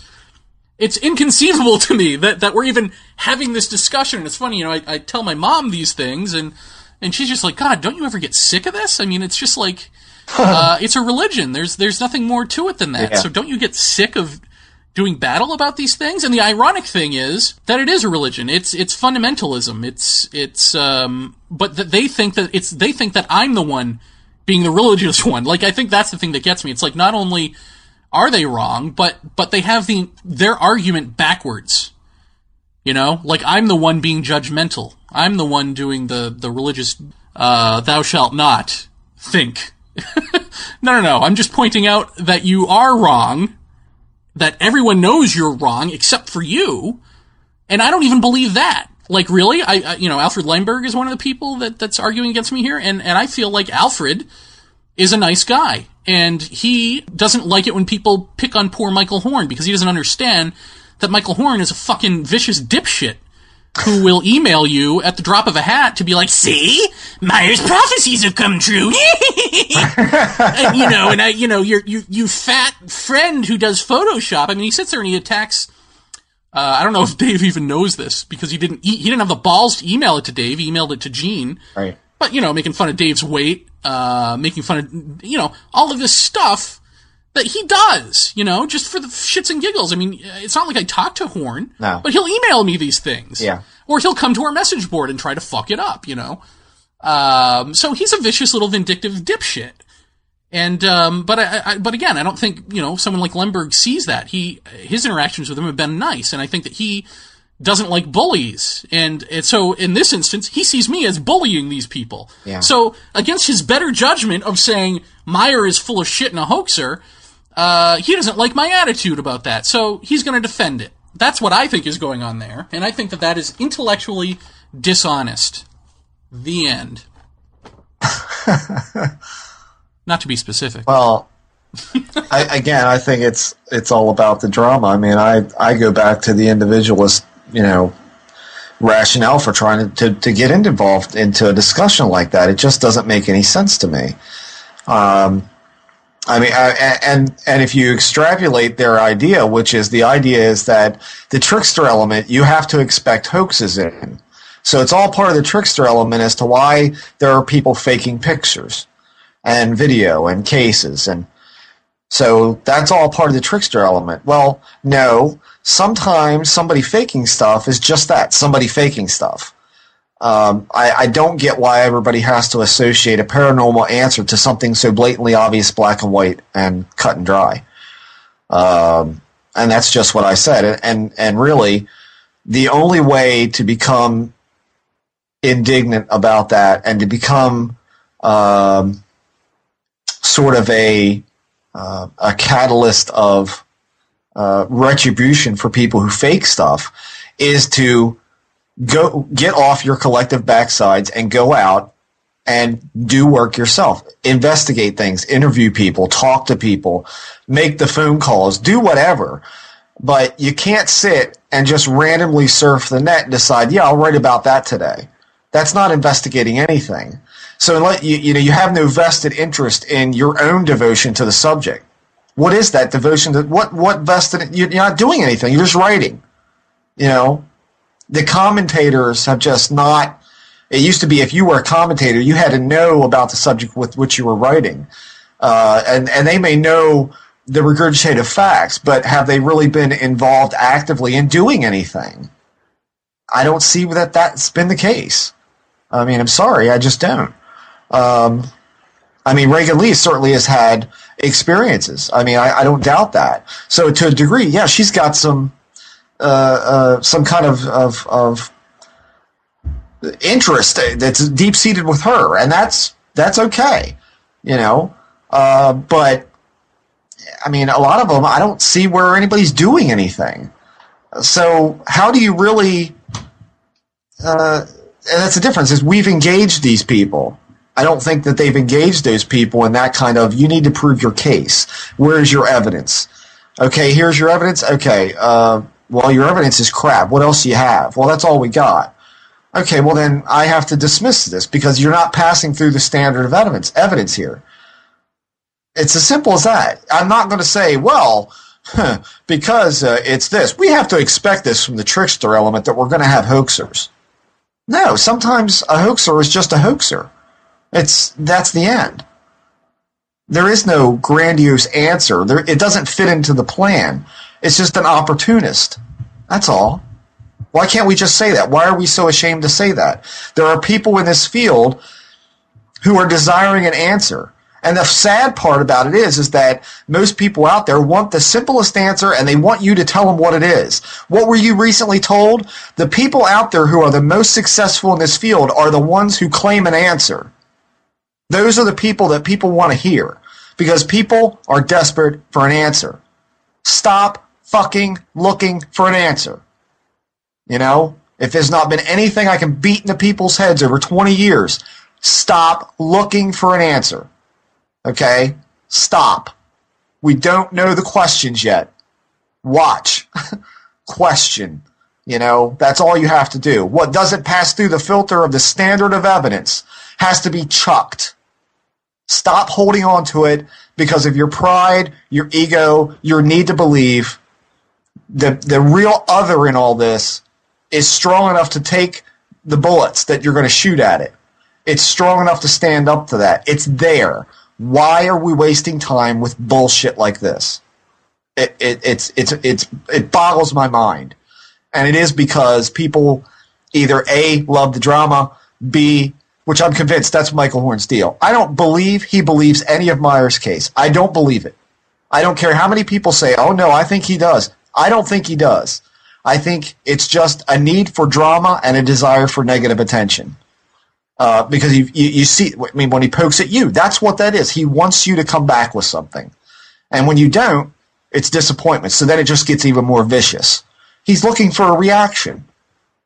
I no longer give him that reaction. So, uh, th- that, that, that boils it down for me. You've got the desire to believe, the need for an answer. Cause this, this, this phenomena presents very profound questions to us and people love a uh, love a good mystery. Let's not forget that. But they want an answer. They're not patient enough to hang in for years and check back and forth with it. They want an answer and they want it now, and they're willing to pay for it. That's the sad part. They're willing to pay Greer eight hundred dollars to be taken out and shown, you know, Venus and, uh, and airplanes and whatever kind of bullshit that, that goes along with that. They're willing to pay for that do you think people aren't going to go, man, I, I, I could do that. I could take people out in the woods for 800 bucks and make them sign a non-disclosure so they can't say it was bullshit. I can do that. You think there aren't opportunists in this world, folks? Get over it. There are. They are sucking you dry for it. And to, to attribute that to some facet of this phenomena is just ridiculous. It is not part of the phenomena.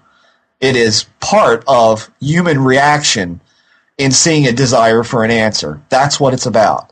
But see, you write that on that board or, or in that blog post, and it's ignored because, you know, because it makes sense. yeah, yeah. Like you say, it'll come up. It's not wild and imaginative. It doesn't get the fire going in your belly to really start thinking in new and bold ways about nothing. I don't see any blogger out there talking about new and exciting ways. I don't see it. Where are this? I mean, where where is this stuff? I, I want to know. Are where are this? How'd you like that? Where them at? I'm a college graduate. Uh, so, I mean, that's. I think the aggravation with the field is just reaching a fever pitch, and either something's going to bust, or, you know, I, I can't believe, to be honest with you, that more people aren't picking up on uh, the, the the the dimensional part. I mean, Jacques Vallée, uh, of course. I think a lot of people look at what he wrote about different postulations on the theory, and and and kind of putting aside the the uh, ETH and look look at this direction. Isn't this interesting? Aren't these interesting things that we can look at? And look what he got for it. You know, uh, it's just I think people see that and they go, "Well, we're not going that way." give me a break. I could give a shit what this field thinks about me. I don't care. I'm looking into psychedelics for this shit. You know, because I see a thread of commonality. I could give a damn what anybody says. Oh, well, he's into drugs. No, he's not into drugs. He's looking at commonalities that may be outside this field, but might hold some definite stuff. But of course, if I do ever publish anything, that it'll just be plagiarized anyway. Um, so you know, that's it's just another part of the frustration of being actively involved. You know, and I don't think I think most people in this field are interested, but people who are actively involved, I don't think they make up the majority. I really Welcome don't. back to the Sour Hour with your host. Yeah, I know we are sour tonight. God, we had a bad bad day or something. It's just Well, no, I mean, um, you know, I don't know. Me personally, it just it just irks me. These are people that I like personally, and um, I'll be honest with you, I don't get it either. I mean, I postulated the idea of what I thought might be the answer, but I don't know that that's it. I don't know what's going on there. That's all very bizarre to me. It really is. Uh, I, I can't imagine anybody reading that and saying, "Oh, I don't agree with that." I I just I don't get it. I don't get. It. yeah, I mean, you know, and ag- I don't know.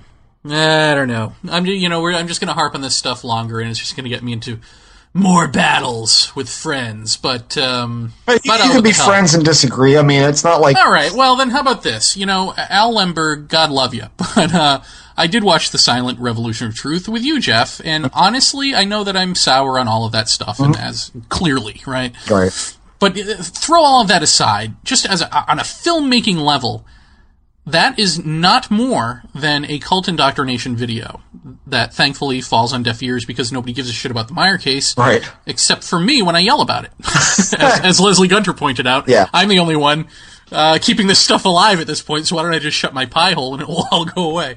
Well, there might be something to that, Leslie. Although there, there's nothing to Leslie's comment about desiring me to turn blue when she didn't even know me. Thank you. Continue. Thanks, Leslie. Love you too, baby. Although, you know, the thing that makes me not think it's true is the fact that Michael Horn still harasses me. So, and says to me, "Thank you for promoting the Michael, the the Billy Myers stuff." So that, Right. you know, you can do the opposite of that, and that's what he's really thinking, which is, please shut up and stop talking about it. So, okay, um, but anyway, so I watched this film with you, and I think we we've talked about this on the air, right? It it slowly but surely degrades into Billy Meier is a prophet Yeah. who has alerted the world to the fact and what mailed pol- various politicians or the UN or something petitioning to do away with all religions and he's got the real truth about Christ and about um, all of that he's got this giant gun collection it turns into a Q&A uh, of sorts of well gee what does Billy Meier think about abortion? What does Billy Meier think about uh, marriage? What is Bi- all of these things that are like what a cult leader would be asking. It, it's very much a cult indoctrination video, and yet Al Lehmberg um, writes a two fucking part glowing review um, for UFO magazine. Now, it's not glowing in a way that, that is completely accepting of everything that he's seeing and hearing, but it's glowing in the sense of, um, well, this is eminently watchable, and so you guys should watch it and make up your own minds. Which I guess would be fair if if it didn't slip into this cult indoctrination bullshit. Yeah. And to me, again, that's another thing that's so obviously there that it really disappoints me in you, Al.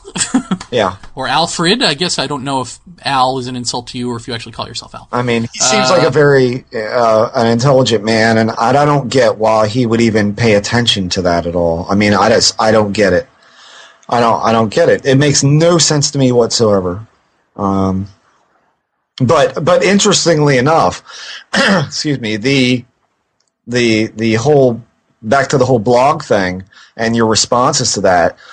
I have to say, it sounds oddly fami- familiar to me to things that Jim Deardorff had said. And Jim Deardorff is, of course, one of the big proponents of the Meier case. He just pumps it all over the net, and uh, and he's also the what is it, the Talmud Jmmanuel. He's a big yeah. authority on that, saying how real it is and how we have to listen to this, and uh, and he's always got a quick rebuttal for every legitimate um, uh, photo analysis done of Meier stuff when any can be gleaned for, from it. Um, of course, the guy's not even remotely familiar with imaging at all, uh, but yet will argue with me and Biedny about it, which again makes no goddamn sense whatsoever. Um, that that whole attitude that you're getting in that thread sounds very much like his outlook on this, which is uh, what he calls the plausible deniability factor. Uh, and in that theory, let me just give you the, the quick version of that is that, let's say, for instance, uh, you know, we- we've got uh, a, a piece of, of, of, of, of, you know, Billy Bob um, footage, and it's a disc flying around a tree. If you're making any analogies, they're your own. Uh, and it looks like a model hanging from a string because it's on a pendulum. It's wobbling back and forth on a central axis. It's spinning. It's it's just moving like that back and around this tree. Well, anybody with a fifth grade education would say it's a model on a string and it's wobbling back and forth on the string. So what? His answer is is that the extraterrestrials, in order to give skeptics a way out, fly their ship as if it's tethered to a pendulum. That's right. you didn't misunderstand me.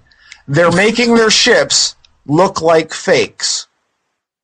So, my answer to him was, well, then that means that every goddamn fake that we've uncovered over the years, to your to your analogy or to your uh, your theory rather, is potentially real. Well, now we're in some real pretty shit then, because what the hell are we looking at? It's a ridiculous notion to me. It's ridiculous. It's just another lame ass excuse to believe a case that should have been put to bed decades ago and no one should have given a second glance to. But because of people like him, that's exactly the same analogy. It's like everything is attributable attributable to this field in the high strangeness. The high strangeness means they can influence people to make hoaxes and they can influence people to do this and and Jim Right. Dorf says that, you know, they fly their ships like they're tethered to strings. So how are we to tell? It's all a big mystery. So Leslie, my question now, now, now, now that I think about this, is: Did you write to Alfred Lehmberg when he wrote that two-part review, asking him why he's still talking about the Meier case when, if he just doesn't write the review, it'll just go away? No, because he wrote something positive about it that that conforms to the view that that all of this is magical and mystical. Uh, not big mean old Jeremy who is calling a spade a spade. Yeah. I, I, But nothing is a spade because it's all an illusion. Oh, go fuck yourself. well, That's when I punch him in the face. Y- you know Not- what? Alfred. Mike. we, Mike, uh, we said this, what, two years ago? when you and Dave and I were sitting around talking about how do we how do we change the, the conversation to be a little bit more investigative and a little bit more critical and start identifying crap and calling it just that? We said we're going to get a load of crap for this we're going to Oh, get a load of flack for this and you're Who's going to police the field? You. and you're well police the Uh, who cares? Police the field, or we just want common fucking sense. That's all I'm, asking not, for. I'm, I'm not even saying we're policing the field in in that sense. I'm saying how about we just inspire everybody or try to inspire everybody to a little bit of critical thought. That's all it really matters. That's all. That's all that really gets down to. You know, stop being a sheep. you know, start thinking. Stop wishing for an answer. And you know, and you'll find amazing things that really baffle you, and then you can tell people about it.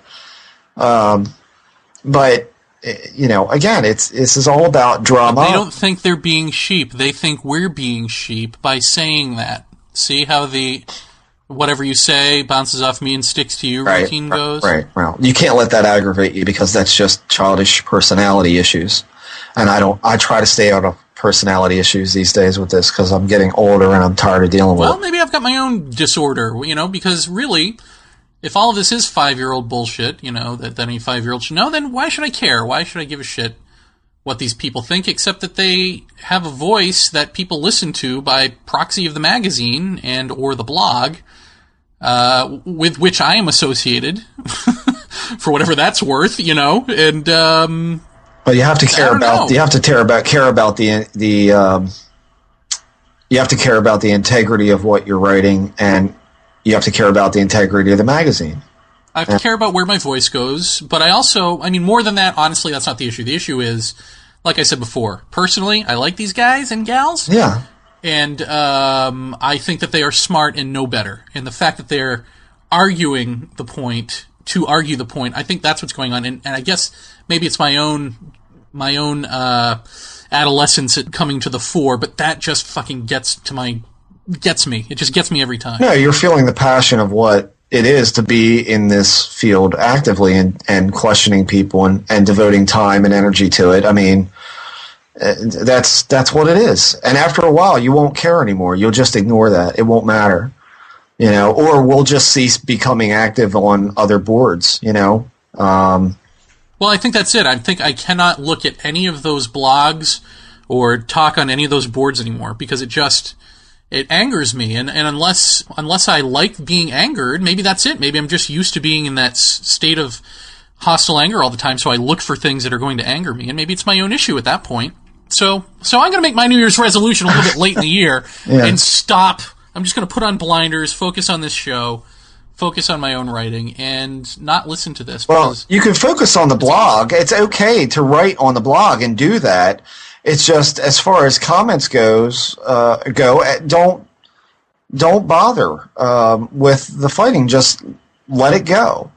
Um, I, I I feel confident in saying that I have great faith in public uh, people, public the public in general, and I think that when people read what you wrote, that they're going to be, you know, seeing your side of this, and I think they're going to be a little surprised at what the others are saying.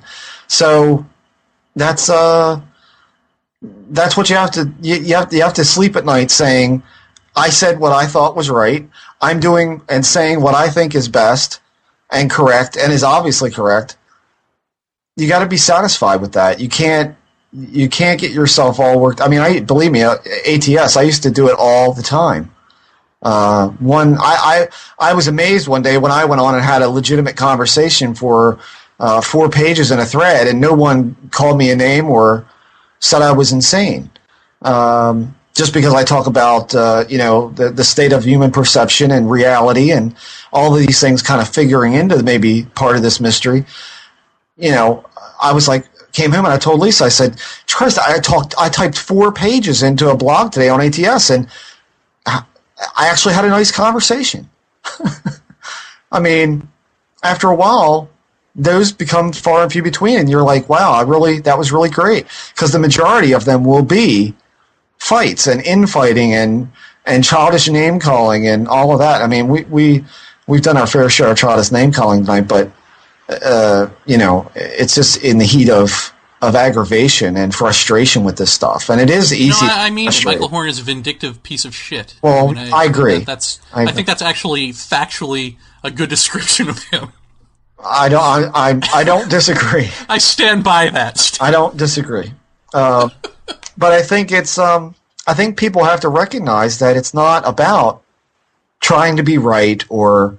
And it's it's kind of like you're shaking someone who's just in a daze, you know. And, and we've been shaking people for a couple years now, and and some people are getting it, you know, which is great. Uh, but some are just holding on to that old, weird excuse. I mean, I don't I don't believe this this field needs apologists. I don't think it's necessary. You know, the good stuff will take all the abuse you can throw at it. So yeah, that's what we got to keep fighting for is that kind of stuff.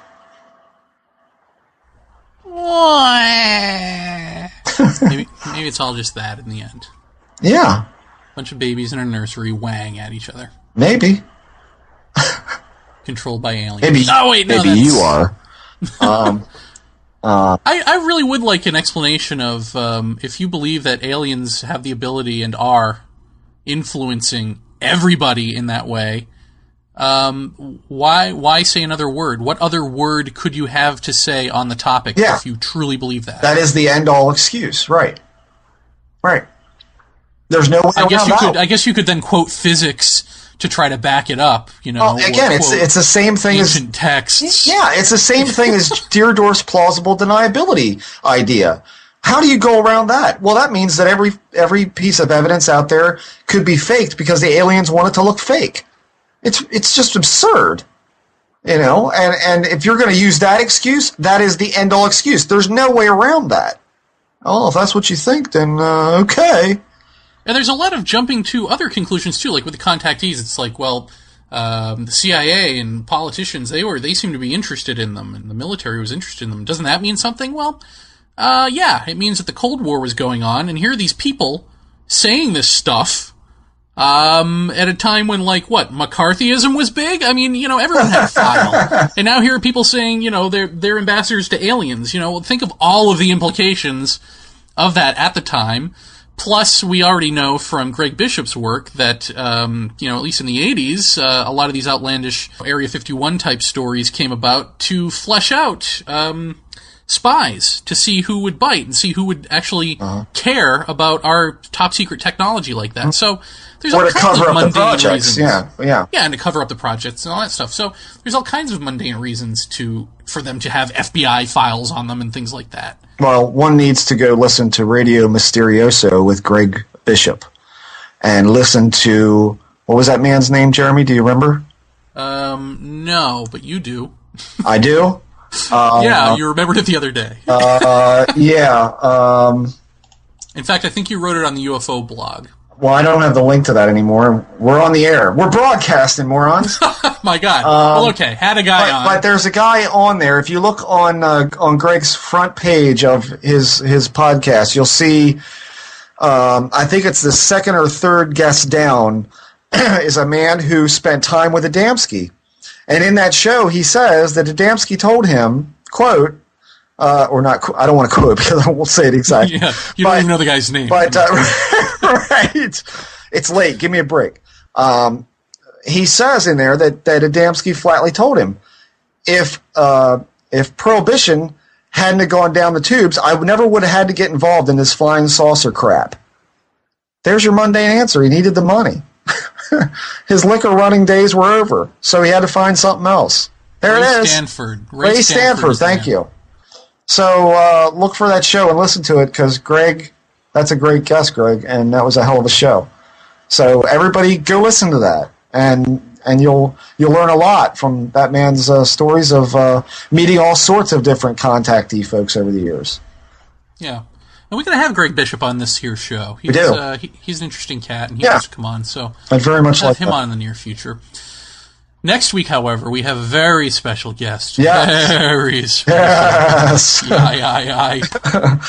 yes. Do, do we tell people who it is, or do we make them suffer? Um, it's Doctor Dennis McKenna. Dun dun dun. Dun, dun, dun, dun, dun, dun, dun. So, and Dennis will be talking with us about psilocybin mushrooms and DMT experiences and ayahuasca and uh, and his uh, journeys with his brother Terence into the Amazon to partake of all this stuff and what happened and uh, and, and what what he thinks now And- about certain theories that they held back then, Yes, certain things that Terence came up with. yeah. That's what I will find interesting, or perhaps already have because we've already recorded the show. yes, and and uh, and I think everybody's going to really enjoy it because um, Dennis has agreed to do more um, shows with us about this because it is such an expansive topic and the connections to the whole uh, alien experience in UFOs is pretty compelling. Methinks so. Uh, and why also? Because he loves us. Uh, he he he had said he had a great time, and that's that's uh, that's gratifying to know that uh, that we can have somebody of his caliber on the show, and he actually enjoys himself. I'm, I'm gratifying myself right now just thinking about oh, I gotta go. and That's where we should end it.